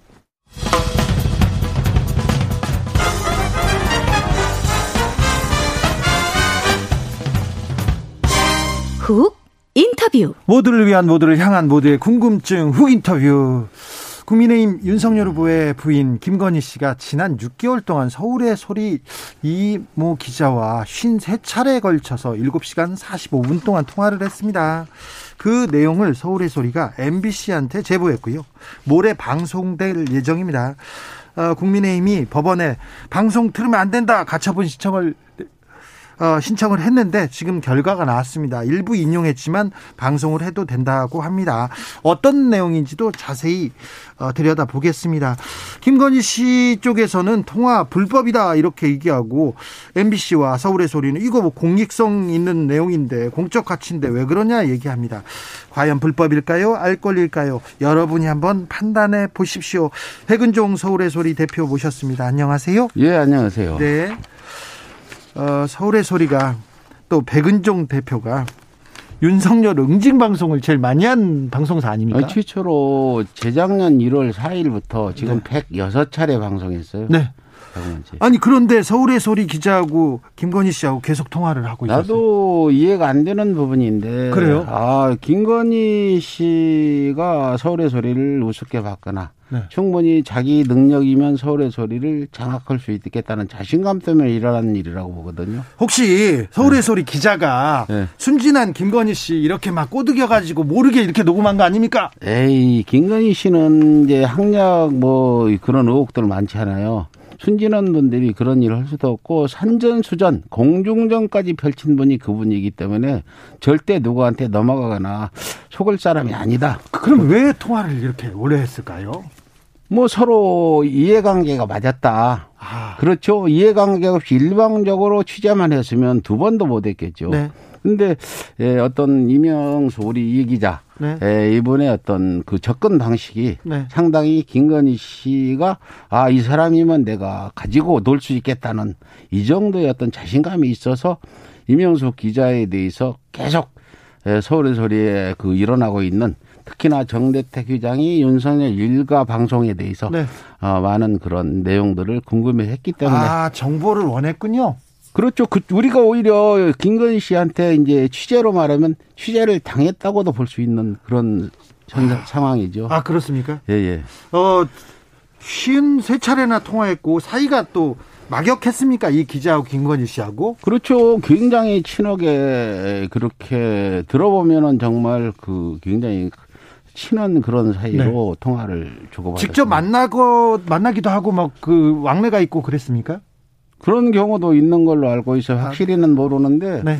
에, 김건희 씨 측에서 이 기자한테 한번 뭐 어, 와라. 네. 아, 이런 얘기도 있는 걸로 제가. 같이 일하자, 도와달라 그런 것도 있죠? 그러니까 나는 우리 이 기자가 그쪽으로 넘어가지 않은 걸 난 천만 다행이다 생각하는 거죠. 아, 우리를 도와달라. 국민의힘 쪽으로 윤석열 선대위로 와라 그렇죠. 도와달라. 서울의 소리는 이제 뭐 별 볼 일 없다. 아. 아. 이런 식의 어떤 의미를 주면서 뭐 그렇게 했습니다. 자 김건희 씨하고 통화할 때 네. 나는 기자다. 기자다는 얘기는 꼭 했습니까? 했습니까? 그거는 이미 카톡에서 네. 메시지 보낸 게 어제 제가 공개를 해서 기사에도 나 있는데 처음에 보낼 때 예, 처음에 녹취록에도 어, 맨 처음 네. 서울의 소리 이명수 기자입니다로 대화가 시작됐고 예. 두 번째 통화에서 두 번째 통화를 시도할 때는 카톡으로 예. 서울에 어제 통화한 서울의 소리 이명수 기자입니다. 요 아. 카톡이 지금 남아 있습니다. 아 예. 녹취될 음. 수 있다는 거를 알고 있었을까요, 김건희 씨가? 그건 모르겠는데 김건희 씨 정도면은 더군다나 그 대한민국 대통령 유력 후보 부인으로서 네. 기자하고 전화할 때는 당연히 녹취된다고 저는 알고 있었을 거다 보는 거죠. 네. 2261님께서 김건희 씨 녹취 대상자에게 접근해가지고 마음을 얻어서 녹취해서 터트린다는 것은 인간적으로 좀 비열하고 배반적인 행위에 해당하는 것은 아닌가요? 이렇게 얘기합니다. 근데 나는 역으로 김건희 씨가 우리 기자를 꼬드겨서 서울에서 우리 정보를 빼내가려고 한 거는 정말 인간적으로 해서는 안 될 일이다. 나이를 봐도 김건희 씨가 훨씬 위고. 아, 그래요? 차의 경험으로 봐도 위고, 네? 위치로 봐도 하찮은 서울에서 기자보다도 어, 하늘과 땅 차이에 위치해 있는 사람이 어떻게 기자를 꼬드기려고 했냐. 네. 그분한테 내가 반론을 이렇게 어, 하겠습니다. 알겠습니다. 자, 서울의 소리에서 계속해서 어, 취재하고 방송해 오셨어요. 몇 년 동안. 그런데 왜 서울의 소리에서 이걸 공개하면 지금 대박일 텐데 네. 왜 MBC에 주셨습니까? 근데 일부 국민의힘 뭐 김재원 의원은 팔아먹었다 하는데 네. 정말 내가 고발할 거예요, 고소할 거예요. 그 허위 사실 유포로 네. 서울의 소리는 이번 뿐 아니라 몇 년 전에 어떤 친연이 저기 강남구청장 문제도 저희가 특종을 했어요. 카톡방에 우리 이명수 기자가 잠입해가지고 네. 카톡방 걸 갖다가 선관위에 우리가 고발도 하고 신현희 구청장 보도를 JTBC가 했어요. 네. 그 위에도 기억은 안 나지만 몇 차례. 근데 서울의 소리는 다른 언론과 다르다. 네. 에, 어떤 영업 이익을 추구하지 않는다. 에, 대표인 나는 월급이 없다. 희생을 전제로 봉사하는 곳이 서울의 소리다. 네.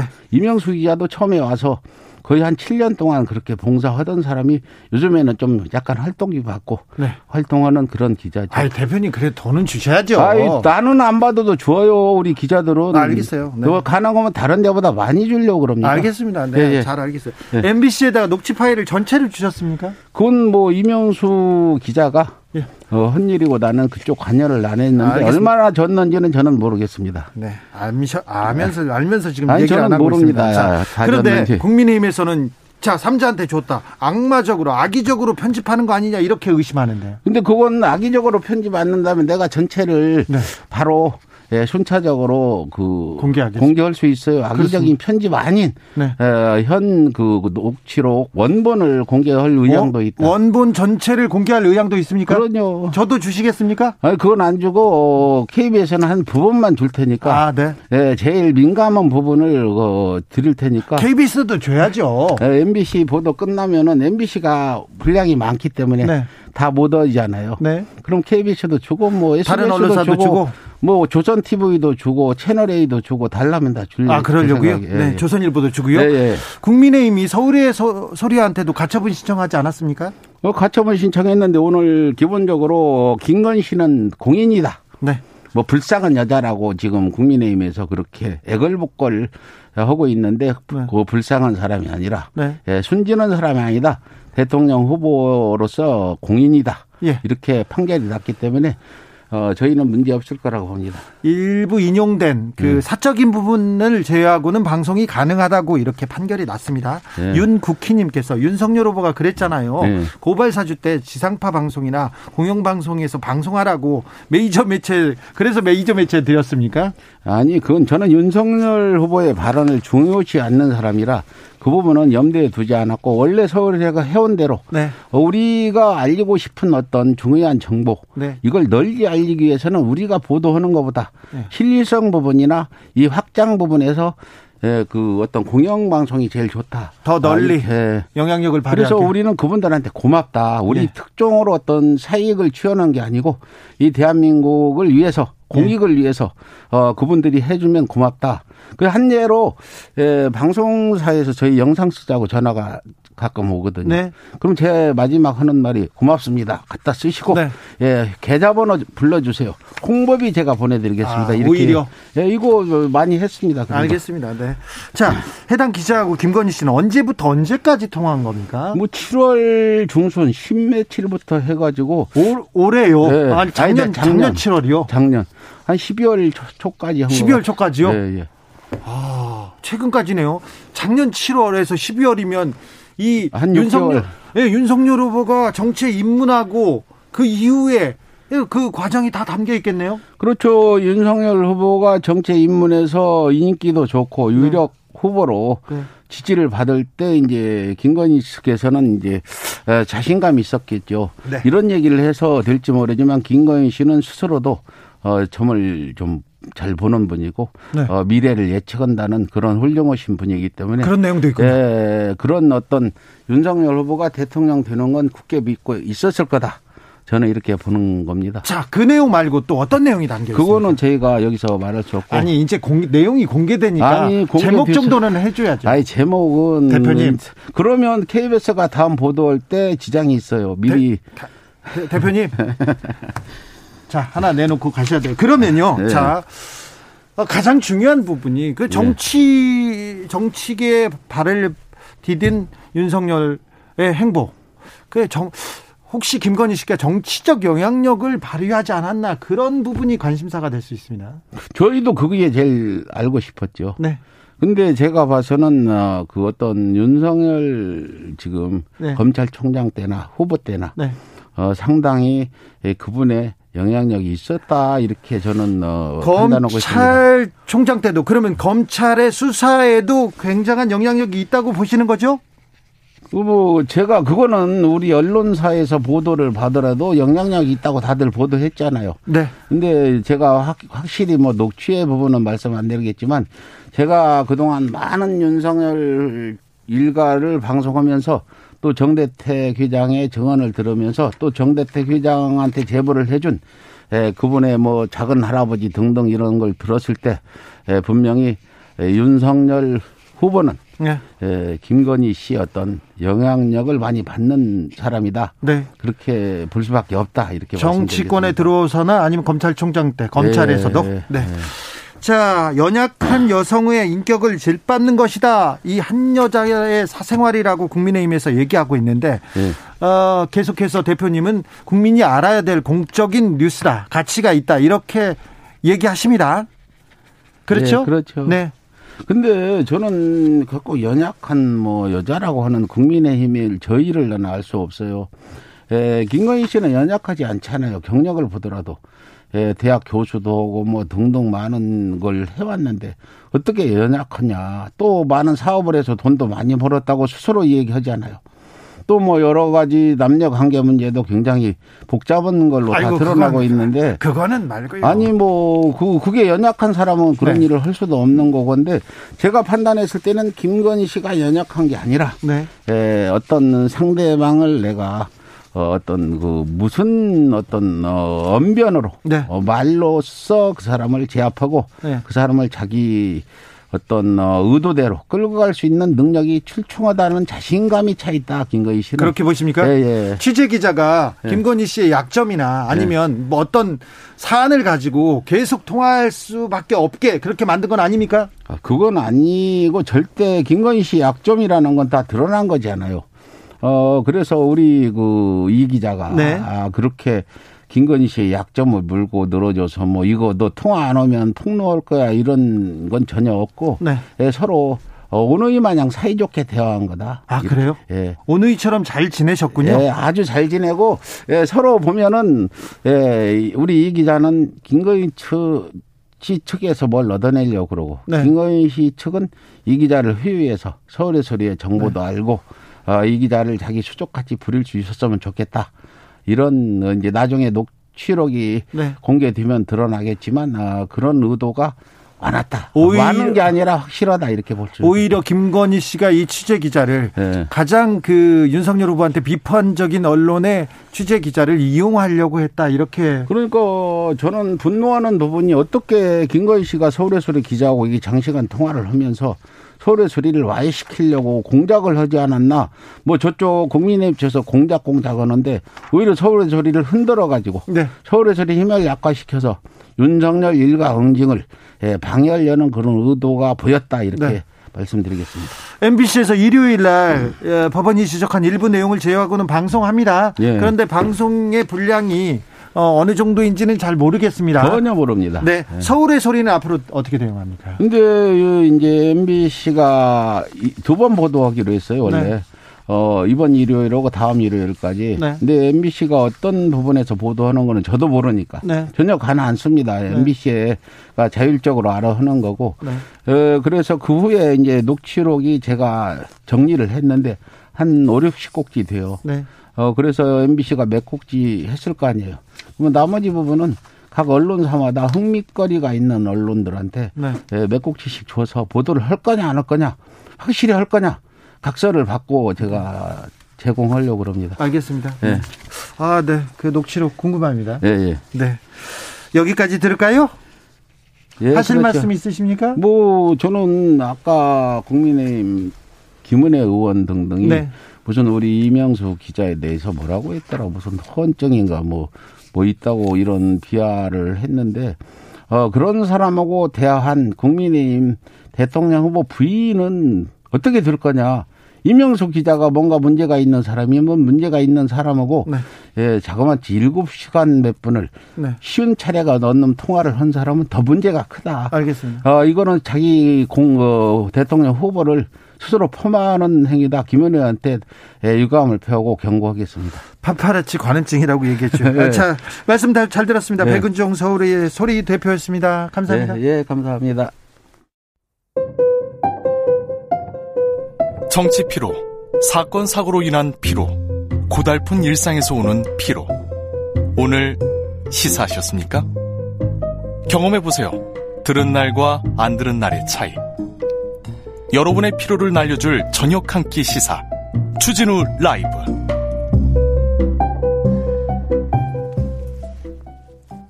이번에는 국민의힘 입장 들어보겠습니다. 최가박당의 최 창원 마산 하포의 최영두 의원님 나와 계시죠?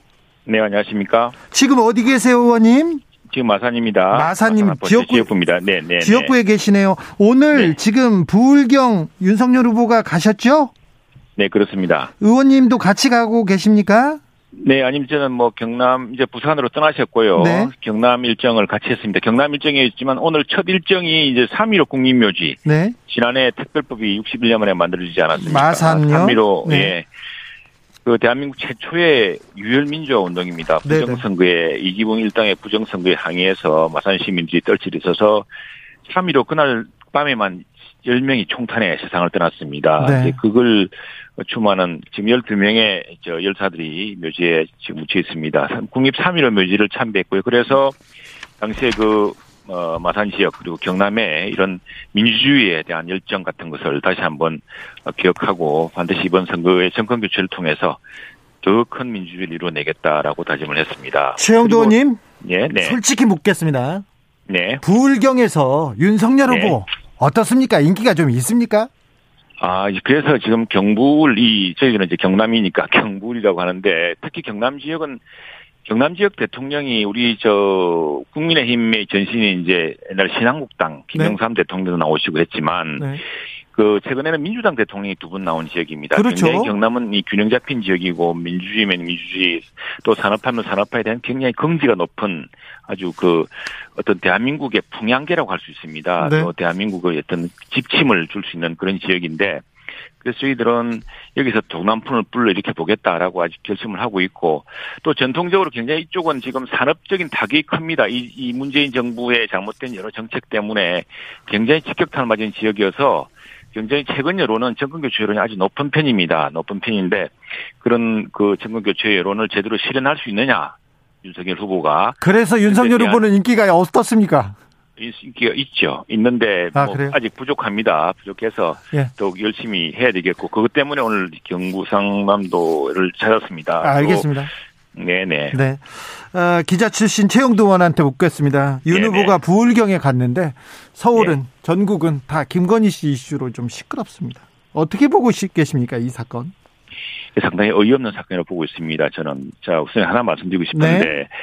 이게 정식의 어떤 인터뷰가 아니지 않습니까? 네. 인터뷰가 아니고 사인간의 대화입니다. 네. 자 아마 우리 그 청취자 여러분들 많은 분들 우리 저 어, 주진우 앵커도 네. 아이폰 쓰십니까 혹시? 저는 아이폰 씁니다. 아이폰은 통화 녹음이 안 됩니다. 안 됩니다. 왜 그런 줄 아십니까? 사생활 보호죠. 사생활 보호죠. 네. 외국에서는 특히 엄격합니다. 우리나라 어, 전화는 이렇게 통화 녹음이 되게 돼 있는데 이 통화 녹음 자체가 굉장히 그만큼 선진국에서는 저 통화 녹음을 하지 못하게 하는 이유가 이 불편하게 하려고 만든 게 아닙니다. 이건 어떤 통화도 녹음하는 자체가 불법이기 때문에 어, 아이폰 같은 경우는 통화 녹음을 못하도록 되어 있는 것입니다. 그리고 또 하나 인터뷰로 하면 정식으로 인터뷰되고 이게 어떻게 보도될 것이다, 어떻게 쓰여질 것이다는 걸 알려줘야 되는 것인데 예. 그 대상이 지금 대통령 후보가 되 후보의 배우자로 되어 있지만 당시에는 뭐 대통령 후보로 출마할지 어떨지도 알 수 없고 다만 전 검찰총장이나 뭐 검찰총장의 배우자 정도로 되어 있던 사람한테 이렇게 뭐 어떤 경위로 어떻게 취해야 되는지 모르겠지만 여러 가지 무슨 도움을 주겠다, 뭐 고민을 들어주겠다, 어떤 식이든 이 후보의 부인이 당시에또서는 어 윤석열 총장이나 또 전 총장의 부인이 그 통화에 응하는 이유가 저도 참 궁금합니다. 네. 근데 그렇게 해서 이것을 어 가지고서 지금 이렇게 만들어서 어, 지금 법원도 이렇게 하면 안 된다고 결정하지 않았습니까? 법원도 이것이 본인에게 굉장히 불리하게 적용할 수 있고 재판 등에서 할 수 있기 때문에 그런 내용은 방송 금지하라고 한 이유가 바로 이런 것 때문인데요. 아주 사적인 부분만 빼고는 공, 공개도 된다고 했습니다. 그렇지 않죠. 그런데 사적인 부분뿐 아니라 네. 재판에 영향을 줄 수 있는 부분이라든가 이것은 어, 나중에 어떤 수사관이 조사를 받을 때 형사 절차상 보장받을 수 있는 진술 거부권을 갖고 있기 때문인데 아무튼 제가 강조하고 싶은 것은 네. 우리 아이폰을 사용하시는 분들은 통화 녹음이 되지 않은 이유가 바로 이만큼 사인 간의 통화가 그만큼 보호받아야 될 비밀이기 때문입니다. 만일 이것이 무너진다면은 무너지다면은 모든 사람들은 그걸 불리하게 그래서 이 부분은 미국뿐 아니라 우리 법원에서도 굉장히 중대하게 생각하고 있는 겁니다. 특히 그것을 인터뷰로 볼수 있느냐 그게 대한 네. 것도 있는 것이고요. 또 하나 저는 지상파 방송 지상파라는 것은 이게 그 특별하게 어느 방송사가 우리가 국민들의 공유재산이라고 할 수 있는 전파권을 일정하게 사용하도록 허가한 것입니다. 그래서 정부가 허가권을 갖고 있죠. 그 지상파 지금 KBS도 마찬가지입니다만 굉장히 공역 그래서 공영 공영과 공익에 맞게끔 방송하라는 이유입니다. 그런데 이렇게 선거를 앞두고 특정 정당의 후보에게 명백하게 난처하게 할 것이 분명한 이런 사안들을 가지고 검증이라는 이유로 보도한다면 그렇다면은 똑같은 이유로 이재명 후보와 이재명 후보의 부인이 그 조카들이라든가 또는 그 가족들이라든가 주변에 있던 남북한 은사들이 실린 그건 왜 방송하지 않습니까? 이처럼 지상파는 당장의 그 공공의 이익을 위해서 공익을 위해서 아주 기계적인 균형을 유지해야 되는데 완전히 그 최소한의 균형도 유지해서 스스로 자발적 수족이 되려는 아주 나는 우리 그 그 공영 방송을 위해서 불행한 사태라고 생각을 합니다. 그런 부분도 이번 법원의 판단에 일정한 영향이 있을 것이 생각합니다. 자, 기자 출신 최영두 의원은 그렇게 보고 계시군요. 사적 대화를 보도한 적, 보도하신 적 없습니까? 기사한 적 없습니다. 그리고 아? 그 우리 조지랭크도 아실지 모르겠지만 네. 그런 식으로 어, 법원에 독수 독가론이 있습니다. 예. 이것이 비록 근데 도청한 것, 감청한 것, 네. 또 불법적으로 통화를 녹음한 것, 이런 것들이 전부 어떤 증거로도 채택될 수가 없습니다. 그런데 아시죠? 네, 네, 예. 그건 그건 명확한데요. 이게 예. 그 도청이나 이게 불법적인 게 아니라 저는 어디 기자입니다. 그러면서 통화를 한 거를 계속 녹음했다고 합니다. 그쪽에서는.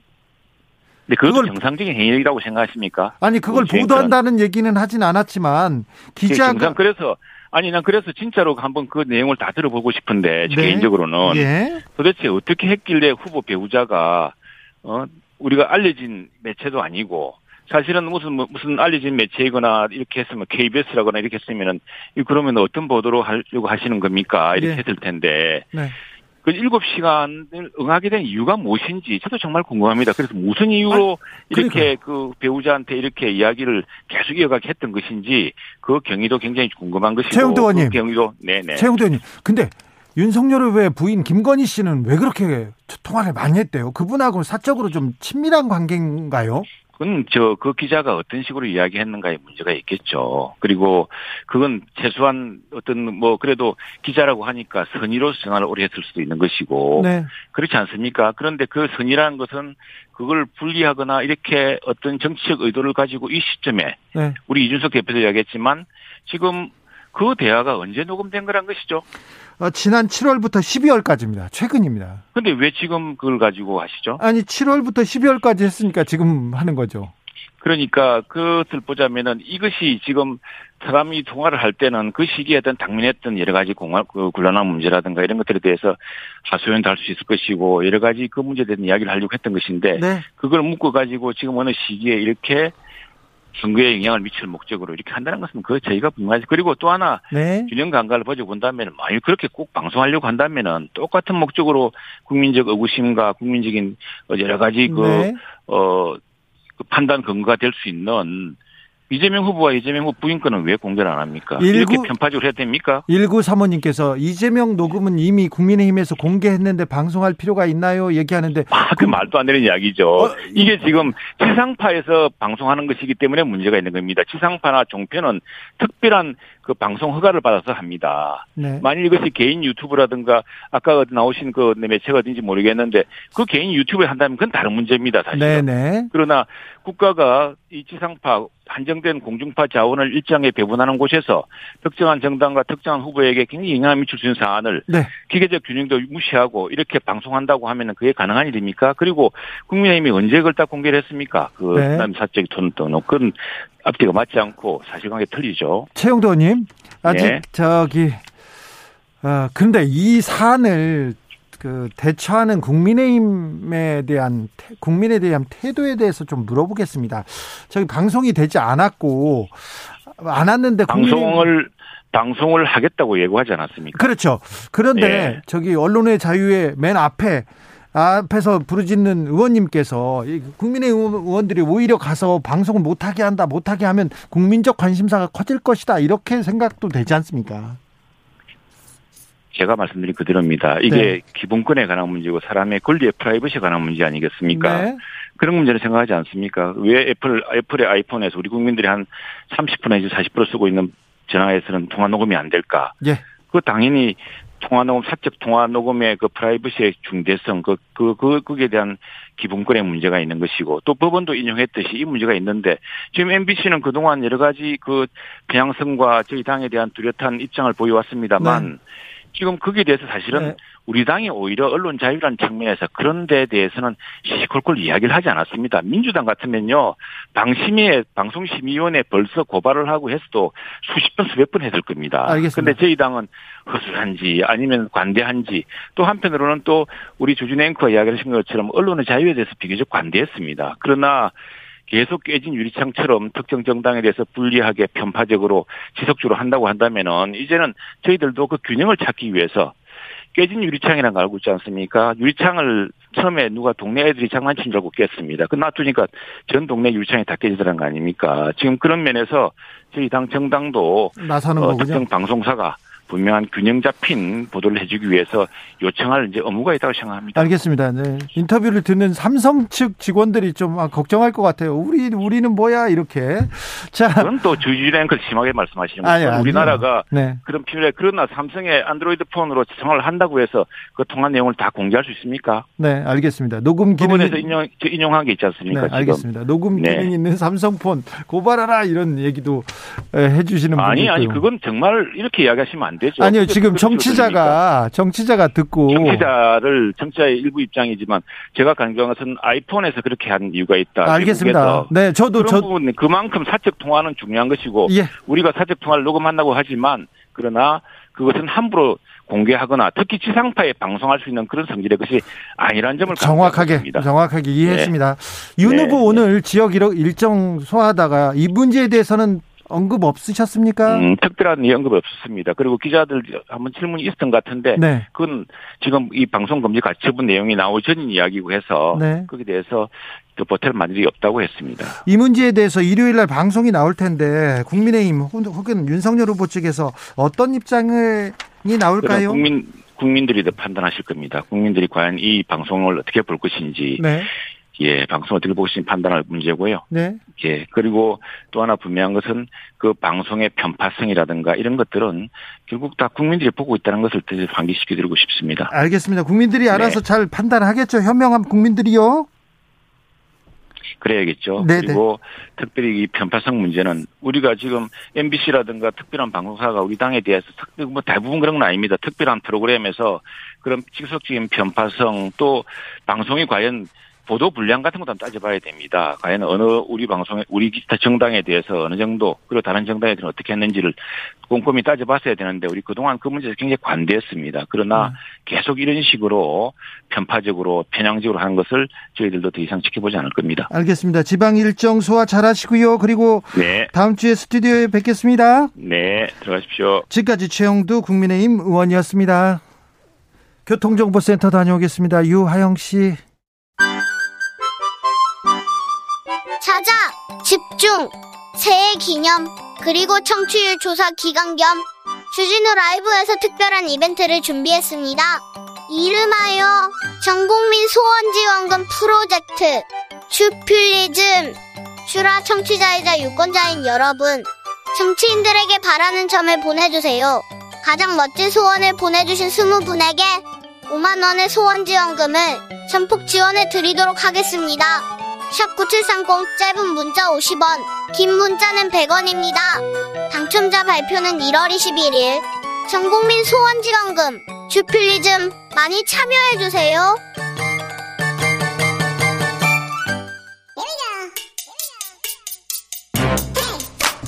뉴스를 향한 진지한 고민, 기자들의 수다. 라이브 기자실을 찾은 오늘의 기자는 미디어 오늘 정철은 기자입니다. 안녕하세요. 네, 잘 오셨습니다. 네. 아. 그 방금 최영도 의원께서 말씀하셨던 것 관련해서 덧붙이면 네. 그 오늘 서, 서부지법에서 가처분 그 결정문이 나왔는데 김건희 씨 녹취록 관련해서요. 예, 국민의힘 쪽의 주장은 이게 사인 간의 통화 내역이고 네. 이건 통신비밀보호법 위반이다 이 주장이 이제 주요 골자인데 네. 어 재판부의 결정문을 보면 통비법 위반 여, 주장을 받아들이지 않았습니다. 네네. 그래서 이건 통비법 위반이 아니고요. 네. 어 그리고 이 방송은 공공의 이익을 위한 것으로 보인다라고 판단했습니다. 네. 재판부가. 공공의 이익에 부합하니 방송해도 된다고 했습니다. 예, 다만 알 권리에 해당하지 않는다고 판단된 일부 발언을 제외하고 네. 어 나머지 부분을 기각한 것이어서 그러니까 네. 방송은 아마 예정대로 나간다. 네, 예정대로 나갑니다. 수사 관련된 그리고 사적인 아주 사적인 내용 빼고는 예. 방송을 해도 된다 이렇게 예. 판결이 나왔습니다. 네. 네. 자, 국민의힘 의원들 오늘 MBC로 몰려가더라고요. 예, 요즘 국민의힘 의원들께서 네. 방송사에 자주 찾아오세요. 최형두 의원도 얘기하는데 어우 화나셨어요? 네, 뭐 말 그대로 총력전인데요. 네. 어, MBC 스트레이트를 상대로 예, 진행자께서 또 네. 진행을 하셨던 네. 스트레이트를 상대로 어, 오늘 오전 10시에 김기현 원내대표 비롯해서 국, 국, 국민의힘 소속 의원들이 이제 항의 방문을 합니다. 예. 어, 일요일 방송을 저지하기 위해서. 예. 어, 근데 오늘 저도 그 현장에 있었는데 네. 어, 건물이 외부 진입이 금지가 됐더라고요. 외부 네. 진입 금지가 돼 가지고 저도 밖에서 봤는데 어, 이 국민의힘을 규탄하는 시청자들이 꽤 모였습니다. 아, 또 반대편에 예, 있었군요. 오히려 방송을 보고 싶다 이런 주장을 하는 분들이었는데요. 예. 어, 이 김기현 원내대표를 비롯한 이제 의원들이 도착을 하자 아, 우리는 김건희의 목소리를 들을 권리가 있다 이러면서 오히려 국민의힘을 규탄하는 그런 구호가 이어지면서 몸싸움도 좀 있었습니다. 예. 어, 결국 이제 세 명만 국민의힘 대표 세 명만 올라가서 MBC 사장과 면담을 진행을 했, 했고요. 어, 근데 여기서 주목할 대목은 뭐냐면 어, 국민의힘 선거대책본부에서 이제 방송금지 가처분 신청을 했잖아요. 네. 근데 보통은 가처분 신청 결과를 기다리는 게 일반적이라고 합니다. 근데 오늘의 경우는 가처분 신청을 하고 신청한 그 가처분 결과가 나오기도 전에 바, 방송사로 들어가서 집단 항의 방문을 한 것이거든요. 그러네요. 좀 예, 그래서 이거는 사실 어, 방송사들 입장에서 볼 때 매우 이례적인 집단 행동이라고 합니다. 네. 네, 취재를 해보니까. 어, 그래서 어, 국민의힘의 이런 뭐랄까요 좀 과도한 반응 때문에 어, 일요일에 방송될 이 스트레이트에 대한 국민적 관심이 오히려 높아지고 있는 상황입니다. 아, 그러니까요. 지금 네, 도대체 무슨 내용일래? 그래가지고 네. 지금 다 MBC 그거 봐야 되겠네 이런 얘기가 지금 다 이게 너무 관심을 키워놨어요. 예, 맞습니다. 자, 국민의힘 의원들을 어제는 YTN 갔죠. 네, 어제는 YTN을 항의 방문했는데요. 우장균 사장과 면담을 했습니다. 어제도 면담했군요. 네, 이미 작년 11월에도 YTN에 항의 방문을 간 적이 있습니다. 왜요? 국민의힘이 어 그 시사보도 프로그램 중에 뉴스가 있는 저녁이라는 이 변상욱 네. 기자가 진행하는 네. 프로그램인데 이 프로그램이 윤석열 후보에게 일방적으로 불리하다는 이유였는데요. 네. 어제 또 방문을 합니다. 그래서 그랬어요? 이 프로그램에 있는 PD 리포트 최근 15건 중에 13건이 이 윤석열 후보 의혹인데 이재명 더불어민주당 후보 의혹은 두 건에 불과하다 이러면서 편파 방송을 주장을 했습니다. 네. 어, 이에 대해서 언론노조 YTN 지부가 어, 보도 내용에 문제가 있다고 판단하면 방송통신심의위원회를 통해 절차를 밟으면 되는데 네. 이렇게 집단적으로 언론사를 항의 방문하는 것은 언론 길들이기 차원의 겁박이다 이렇게 강하게 비판했습니다. 네, 이뿐이 아니었죠? 네, 국민의힘 미디어국 차원에서는 지난 10일이었죠. 이 YTN 돌발 영상 2개월치를 분석한 이 보도 자료를 내고 어 국민의힘 등 범야권에게 양적으로 일방적으로 불리하다. 범여권은 6, 6회에 불과했는데 같은 기간 이제 범야권은 20회로 3배 이상이었다. 이런 주장을 하면서 역시 편향을 주장하면서 이 선거방송심의위원회에 심의를 신청했다고 밝힌 상황입니다. 네. 어, 이와 관련해서 돌발 영상 제작진은 이 최근 돌발 영상 아이템으로 이 국민의힘과 윤석열 후보가 많았던 이유는 국민의힘 내분과 관련된 이슈가 이 정치권의 주요 쟁점이었기 때문이다 이렇게 밝히기도 했습니다. 네. 이런 가운데 이제 허은아 국민의힘 수석 대변인은 일부 친여 방송의 괴벨스 본능이 다시 준동하고 있다라면서 MBC와 YTN을 지금 싸잡아 비난하고 있는 상황입니다. 국민의힘 미디어국에서 이거 내놓은 자료 예. 자료의 이 통계는 정확한 겁니까? 그걸 이제 기자들이 검증해야 될 것으로 보입니다. 네. 예. 검증을 조금 해주셨으면. 네. 네. 네. 아무튼 네, 정치권에서 정치인들이 이렇게 언론사에 몰려가고 항의하고 뭐, 뭐, 권리라고 얘기할 수는 있지만, 언론 차원에서는 언론을 탄압하는 거 아니냐. 네. 예, 이런, 이런 얘기도 나옵니다. 그 주진우 라이브 관련해서도 뭔가 나온 걸로 알고 있습니다. 네. 네. 국민의힘 미디어. 네. 그런데 네. 그, 어, 거짓된 정보로, 거짓된 통계치를 가지고 얘기를 했더라고요. 그래가지고요. 음. 이게, 어, 제가 기사를 쓰고 싶은데요.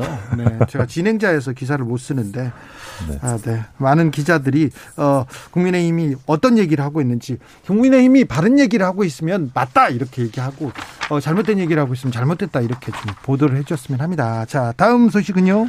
예, 미디어 오늘이 한국 광고자 심의기구의 2021년 기사형 광고 심의를 이제 김희겸 열린민주당 의원실과 전수조사를 했는데요. 했는데요. 어, 1년 동안 찾아낸 기사형 광고가 1만 1,342건으로 역대 최고 수치 기록했습니다. 많기도 많네요. 예, 정말 많은 수치였는데 2019년과 비교하면 두 배 이상 늘어난 결과라고 합니다. 아이고 돈이 되는군요. 네, 그래서 요, 많이 하는군요. 예, 근데 요게 프린트 미 디어만 대상으로 한 거라서 실제 온라인은요? 온라인에서는 지금 조사도 제대로 안 되고 있는 상황입니다. 온라인은 더 많이 되지 않습니까? 실제 체감하는 기사형 광고는 훨씬 많다고 보고요. 그럼 두 배 이상이네요? 네, 그렇습니다. 그리고 기사형 광고 매체별로 순위도 내봤는데 네. 어, 가장 기사형 광고 많이 한 1등은 누굽니까? 네, 조선일보였습니다. 네. 지난해 1001건의 기사형 광고가 적발이 돼서 압도적으로 많네요. 네, 262번의 경고를 받았는데요. 경고를 이렇게 받았는데요. 네. 근데 계속 합니까?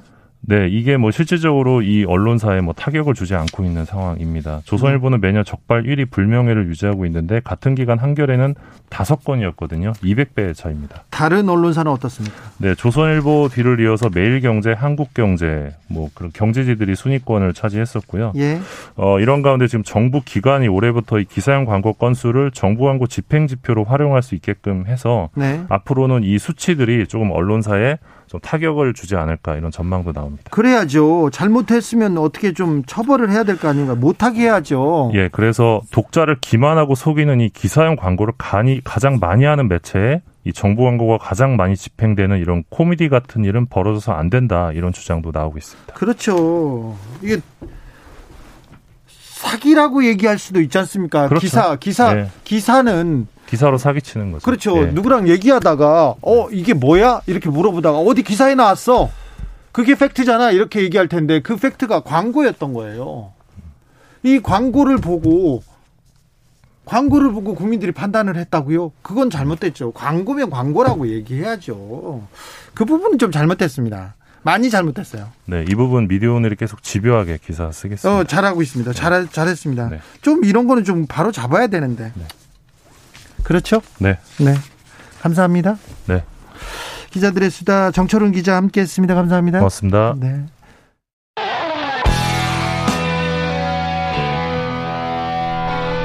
스치기만 해도 똑똑해진다.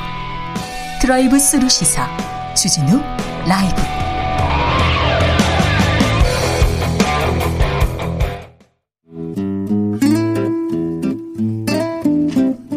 현실의 불이 꺼지고 영화의 막이 오릅니다. 영화보다 더 영화 같은 현실 시작합니다. 라이너의 시사회.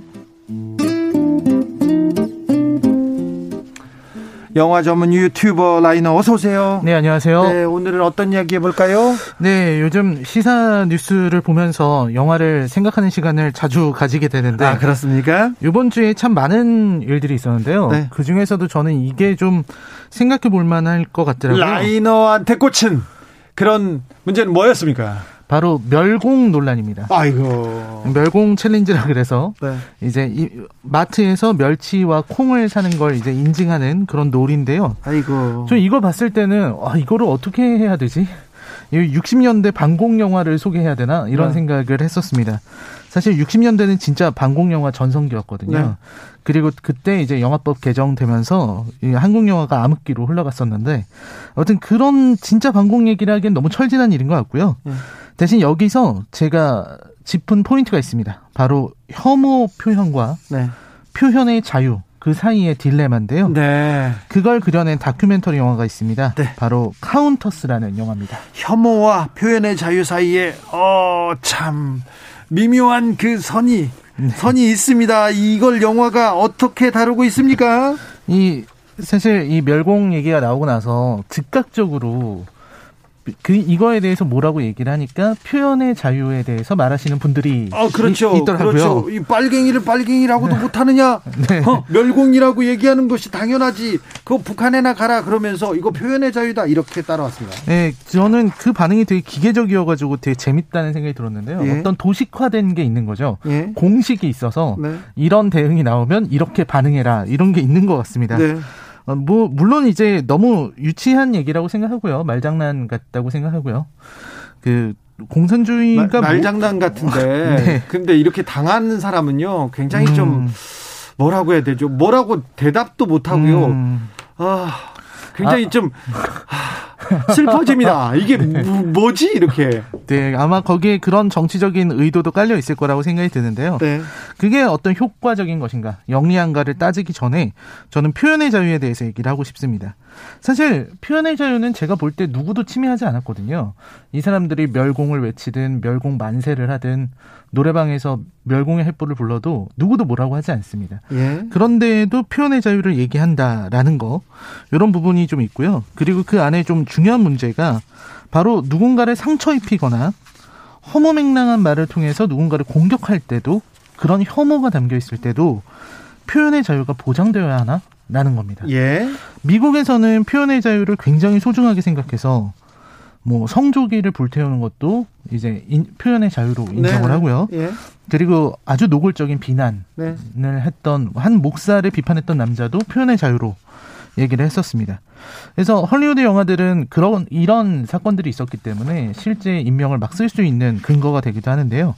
오늘 얘기할 카운터스는 좀 다릅니다. 이거는 네. 배경이 일본이고요. 아, 일본이요. 일본에 실제 있었던 사건인데 어, 혐오 표현 금지법이 통과되게 된 과정을 그린 영화거든요. 아, 네. 네, 일본에서 혐오 표현 금지법. 참 어떤 분들한테는 너무 놀랄만한 사건이 아닐까 어, 싶습니다. 버, 벌써 좀 놀라면 돼요. 자, 영화 속으로 걸어 들어가 보겠습니다. 네, 일단 이 영화의 이야기를 하기 전에 오사카의 오사카 시장하고 네. 사쿠라이 마코토라는 극우주의자가 네. 토론을 했던 적이 있어요. 아이고, 네. 유명한 토론이었어요. 아, 유명한 간담회인데요. 네. 뭐 얼마 몇 분 하지도 못하고 서로 이제 존칭 생략하고 반말로 네. 서로 이제 어, 비난과 욕설을 주고받다가 끝나버린 네. 그런 사건인데요. 한인에 대한 차별 관련된 네. 시위였어요. 차별을 맘, 오사카 시장이 이제 차별 발언을 하지 말, 라 네. 차별 혐한 시위나 혐, 오를 하지 말라 이렇게 네. 얘기를 했는데 이제 사쿠라이 마코토라는 사람은 표현의 자유를 침해하지 말아라. 네. 이런 식으로 얘기를 한 겁니다. 그렇죠. 물론 그렇다고 오사카 시장이 좋은 사람은 아니고요. 이 네. 사람도 망언 많이 한 사람인데. 그런데 너무 심하다고. 네, 자기보다 더한 사람을 보니까 참을 수가 없었던 거죠. 예. 이 영화 배경은요, 2013년의 도쿄인데요. 네. 이때 제트쾌라는 뭐 집단이 있었습니다. 아유 유명한 듯. 네, 제일 특권을 용납하지 않는 시민 모임을 네. 줄인 건데요. 네. 저는 일본에서 살아가는 우리 한국 동포들 어, 혹은 제1교포 2세, 3세 분들이 되게 어려움을 겪는 소수자라고 아, 알았는데. 아, 소수자죠. 이분들이 볼 때는 특권을 누린다고 생각하는 모양입니다. 예. 그리고 혐한 시위를 하지 않습니까? 네. 그 되게 궤변도 늘어나요. 소수니까 특권을 받고 있는 거다. 이런 말도 안 되는 소리를 합니다. 예. 아, 근데 그 사람들이 이 시위를 할 때 바로 앞에 이상한 팻말을 든 사람들이 있는 겁니다. 예. 어떤 팻말이냐면, 함께 살아요라는 문구를 적어 놓은 팻말이에요. 네. 이 사람들이 바로 카운터스입니다. 예. 이 사람들은 카운터스라는 말처럼 반격을 하는 사람들인데요. 예. 이 사람들은 이 제트쾌의 시위마다 쫓아다니면서 예. 반대 시위를 하는 사람들이에요. 네. 그래서 처음에는 이 사람들은 어떤 집단이라고 보기는 어렵고 어떤 행동하는 그런 물결이라고 봐야 될 것 같은데 처음에는 그냥 뭐 음악도 하고 그림도 그리고 뭐 문구와 예술 그리고 저널리스트들은 저널리즘으로 변호사는 법으로 이렇게 좀 어, 각자 위치에서 각자 위치에서 좀 싸우려고 했었던 사람인데 이 안에 이상한 사람들이 나타납니다. 네. 바로 오토코 구미라는 이게 구미요? 그럼 이거 이거 야쿠자하고 관련 있습니까? 네, 남자 조직이라는 뜻인 것 같은데요. 네. 여기 사람들이 카운터스 안에 있는데 네. 이 사람들의 대표인 타카하시가 야쿠자입니다. 야쿠자요? 전직 야쿠자인데 네. 야쿠자 활동을 하다가 이 카운터스의 시위를 보고 아, 저 사람들을 도와야겠다. 아, 예. 해서 자신의 어떤 동료와 함께 이렇게 시위에 참여하게 된 재미난 일입니다. 자, 지금 혐오 반대를 또 지금 폭력적으로, 어, 이거, 이거 좀 이상한 조합입니다. 네, 그이 사람들은 폭력을 휘두릅니다. 카운터스의 선봉에 서서. 야쿠자, 전직 야쿠자가 폭력을. 네, 그 이 사람들 정말 야쿠자라서 네. 몸에 문신도. 네. 야쿠자 문신 있잖아요. 아, 예, 아우, 네. 그걸 한 사람들이에요. 네. 그리고 이 사람들은 가서 제트쾌가 있을 때 진짜로 가서 주먹으로 그들을 제압하는 역할을 합니다. 아, 그래요? 그러니까 이제 이게 사건이 커지게 되는 거죠. 사건이 커지는데 또 이 사람들에 대한 반응 어떻습니까? 아, 이게 이 사람들도 이제 아무래도 야쿠자 출신들이다 보니까 네. 자기들 스타일대로 하려고 해요. 그렇겠죠. 그러니까 방송에선 얘기를 못했지만 어. 다큐멘터리니까 얘기를 하겠다. 네. 이 제트케가 하고 있을 때는 우리가 과격하게 못한다. 카메라가 있으니까 아. 대신 끝나면 따라가서 몇 명 응징합니까? 응징을 했답니다. 어... 그러면 무서워서 다음부터 시위 안 나온답니다. 그렇죠. 그래서 자기들이 그렇게 몇 명을 보냈다. 어, 예. 어. 이런 얘기들을 하고 그들은 무서워서 신고도 못 한다. 네. 이런 얘기를 하는 전형적인 그런 그 어, 주먹 집단이 할 만한 얘기들을 늘어놓는 사람들입니다. 아, 이거 아무튼 뭐 선의가 있다고 하더라도 이것도 폭력인데요. 이건 또 용인될 수는 없는데요. 네, 근데도 이상하게 일본에서는 이런 행위가 좀 영웅시되는 분위기가 있고요. 예. 그리고 이 사람들이 그렇게 정의로운 사람들도 아닙니다. 네. 그러니까 이 야쿠자 리더의 대, 이, 이 집단의 오토쿠 구미의 대표인 타카하시는 네. 야스쿠니 신사는 또 찬성한대요. 아, 네, 네. 네. 하지만 혐오는 싫다. 네. 한국인을 혐오하지 마라. 알겠습니다. 이런 얘기를 하는 좀 이상한 사람들입니다. 아, 네. 네, 그 사람들이 결국 이런 보여주기 위한 퍼포먼스를 했다가 자. 이게 이제 유명해지면서 혐오 표현 금지법이 통과되게 됐죠. 라이너가 이 영화를 추천한 이유가 있을 텐데요. 네, 저는 이 혐오 발언과 표현의 자유 이 문제를 얘기하고 싶은데 네. 사실 이때 제트케가 했던 혐오 발언은 엄청나게 수위가 높은 거였어요. 예. 조선인은 다 죽어라. 이런 예. 표현도 있고 예. 어, 조선 여자가 있다면 뭐 돌을 던지거나 강간해도 무방합니다. 이런 예, 예. 얘기를 막 할 정도로 어, 이상한 사람들이었습니다. 인간 이하의 이상한 발언을 했습니다. 네, 그런 발언을 하는 사람들이었는데요. 어, 저는 표현의 자유는 굉장히 소중한 것이라고 생각을 합니다. 네. 뭐, 너무나도 우리가 지켜야 되는 소중한 것이고, 미국의 방법론이 맞다고도 생각을 하는데요. 반대로 인간의 존엄성이라는 것도 아주 중요한 소중한 문제라고 생각해요. 더, 더 중요하다고 볼 수도 있죠. 네, 어느 하나 사실 포기하거나 물러서기 어려운 소중한 것들입니다. 네. 저는 이 멸공 논란 같은 거는 작은 해프닝으로 끝날 거라고 생각을 하는데요. 네. 이 어떤 표현, 남을 상처 입히는 혐오 표현과 그거에 대한 표현의 자유 여기에 대해서는 좀 논의가 있어야 돼, 되겠다는 생각이 들었어요. 네. 이런 우리 안에 혐오를 받아주다 보면 우리도 일본처럼 혐오 발언을 막 하는 이런 시위가 생길지도 모르고 그럴 때 우리가 어떤 결정을 내려야 할지 청취자분들도 한번 같이 생각해 봤으면 좋겠습니다. 야, 고민이 필요합니다. 고민의 깊이를 더하게 라이너가 영화 카, 카운터스 보여주었습니다. 라이너 오늘도 감사합니다. 네, 고맙습니다. 오늘도 수고하고 지친 자들이여 여기로 오라. 이곳은 주기자의 시사 맛집 주토피아 주진우 라이브.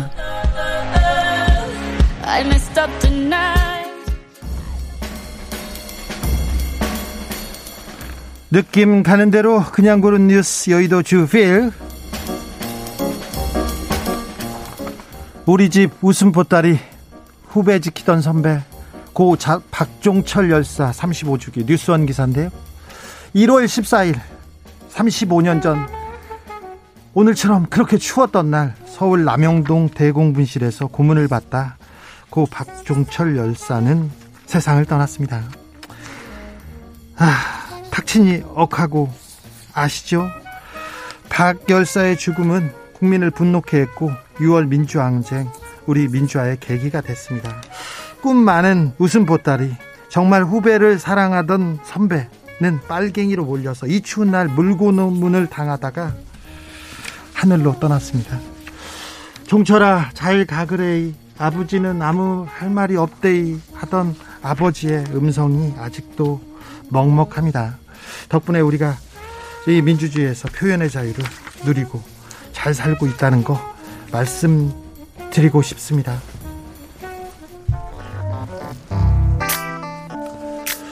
god의 촛불 하나 들으면서 여기서 인사드리겠습니다. 이번 주도 고생 많으셨습니다. 주말에는 좀 따뜻하게, 편안하게, 그리고 안전하게, 코로나로부터 안전하게 보내셨으면 좋겠습니다. 그러길 빌겠습니다. 저는 내일 오후 5시 5분 주진우 라이브 스페셜로 돌아오겠습니다. 지금까지 주진우였습니다.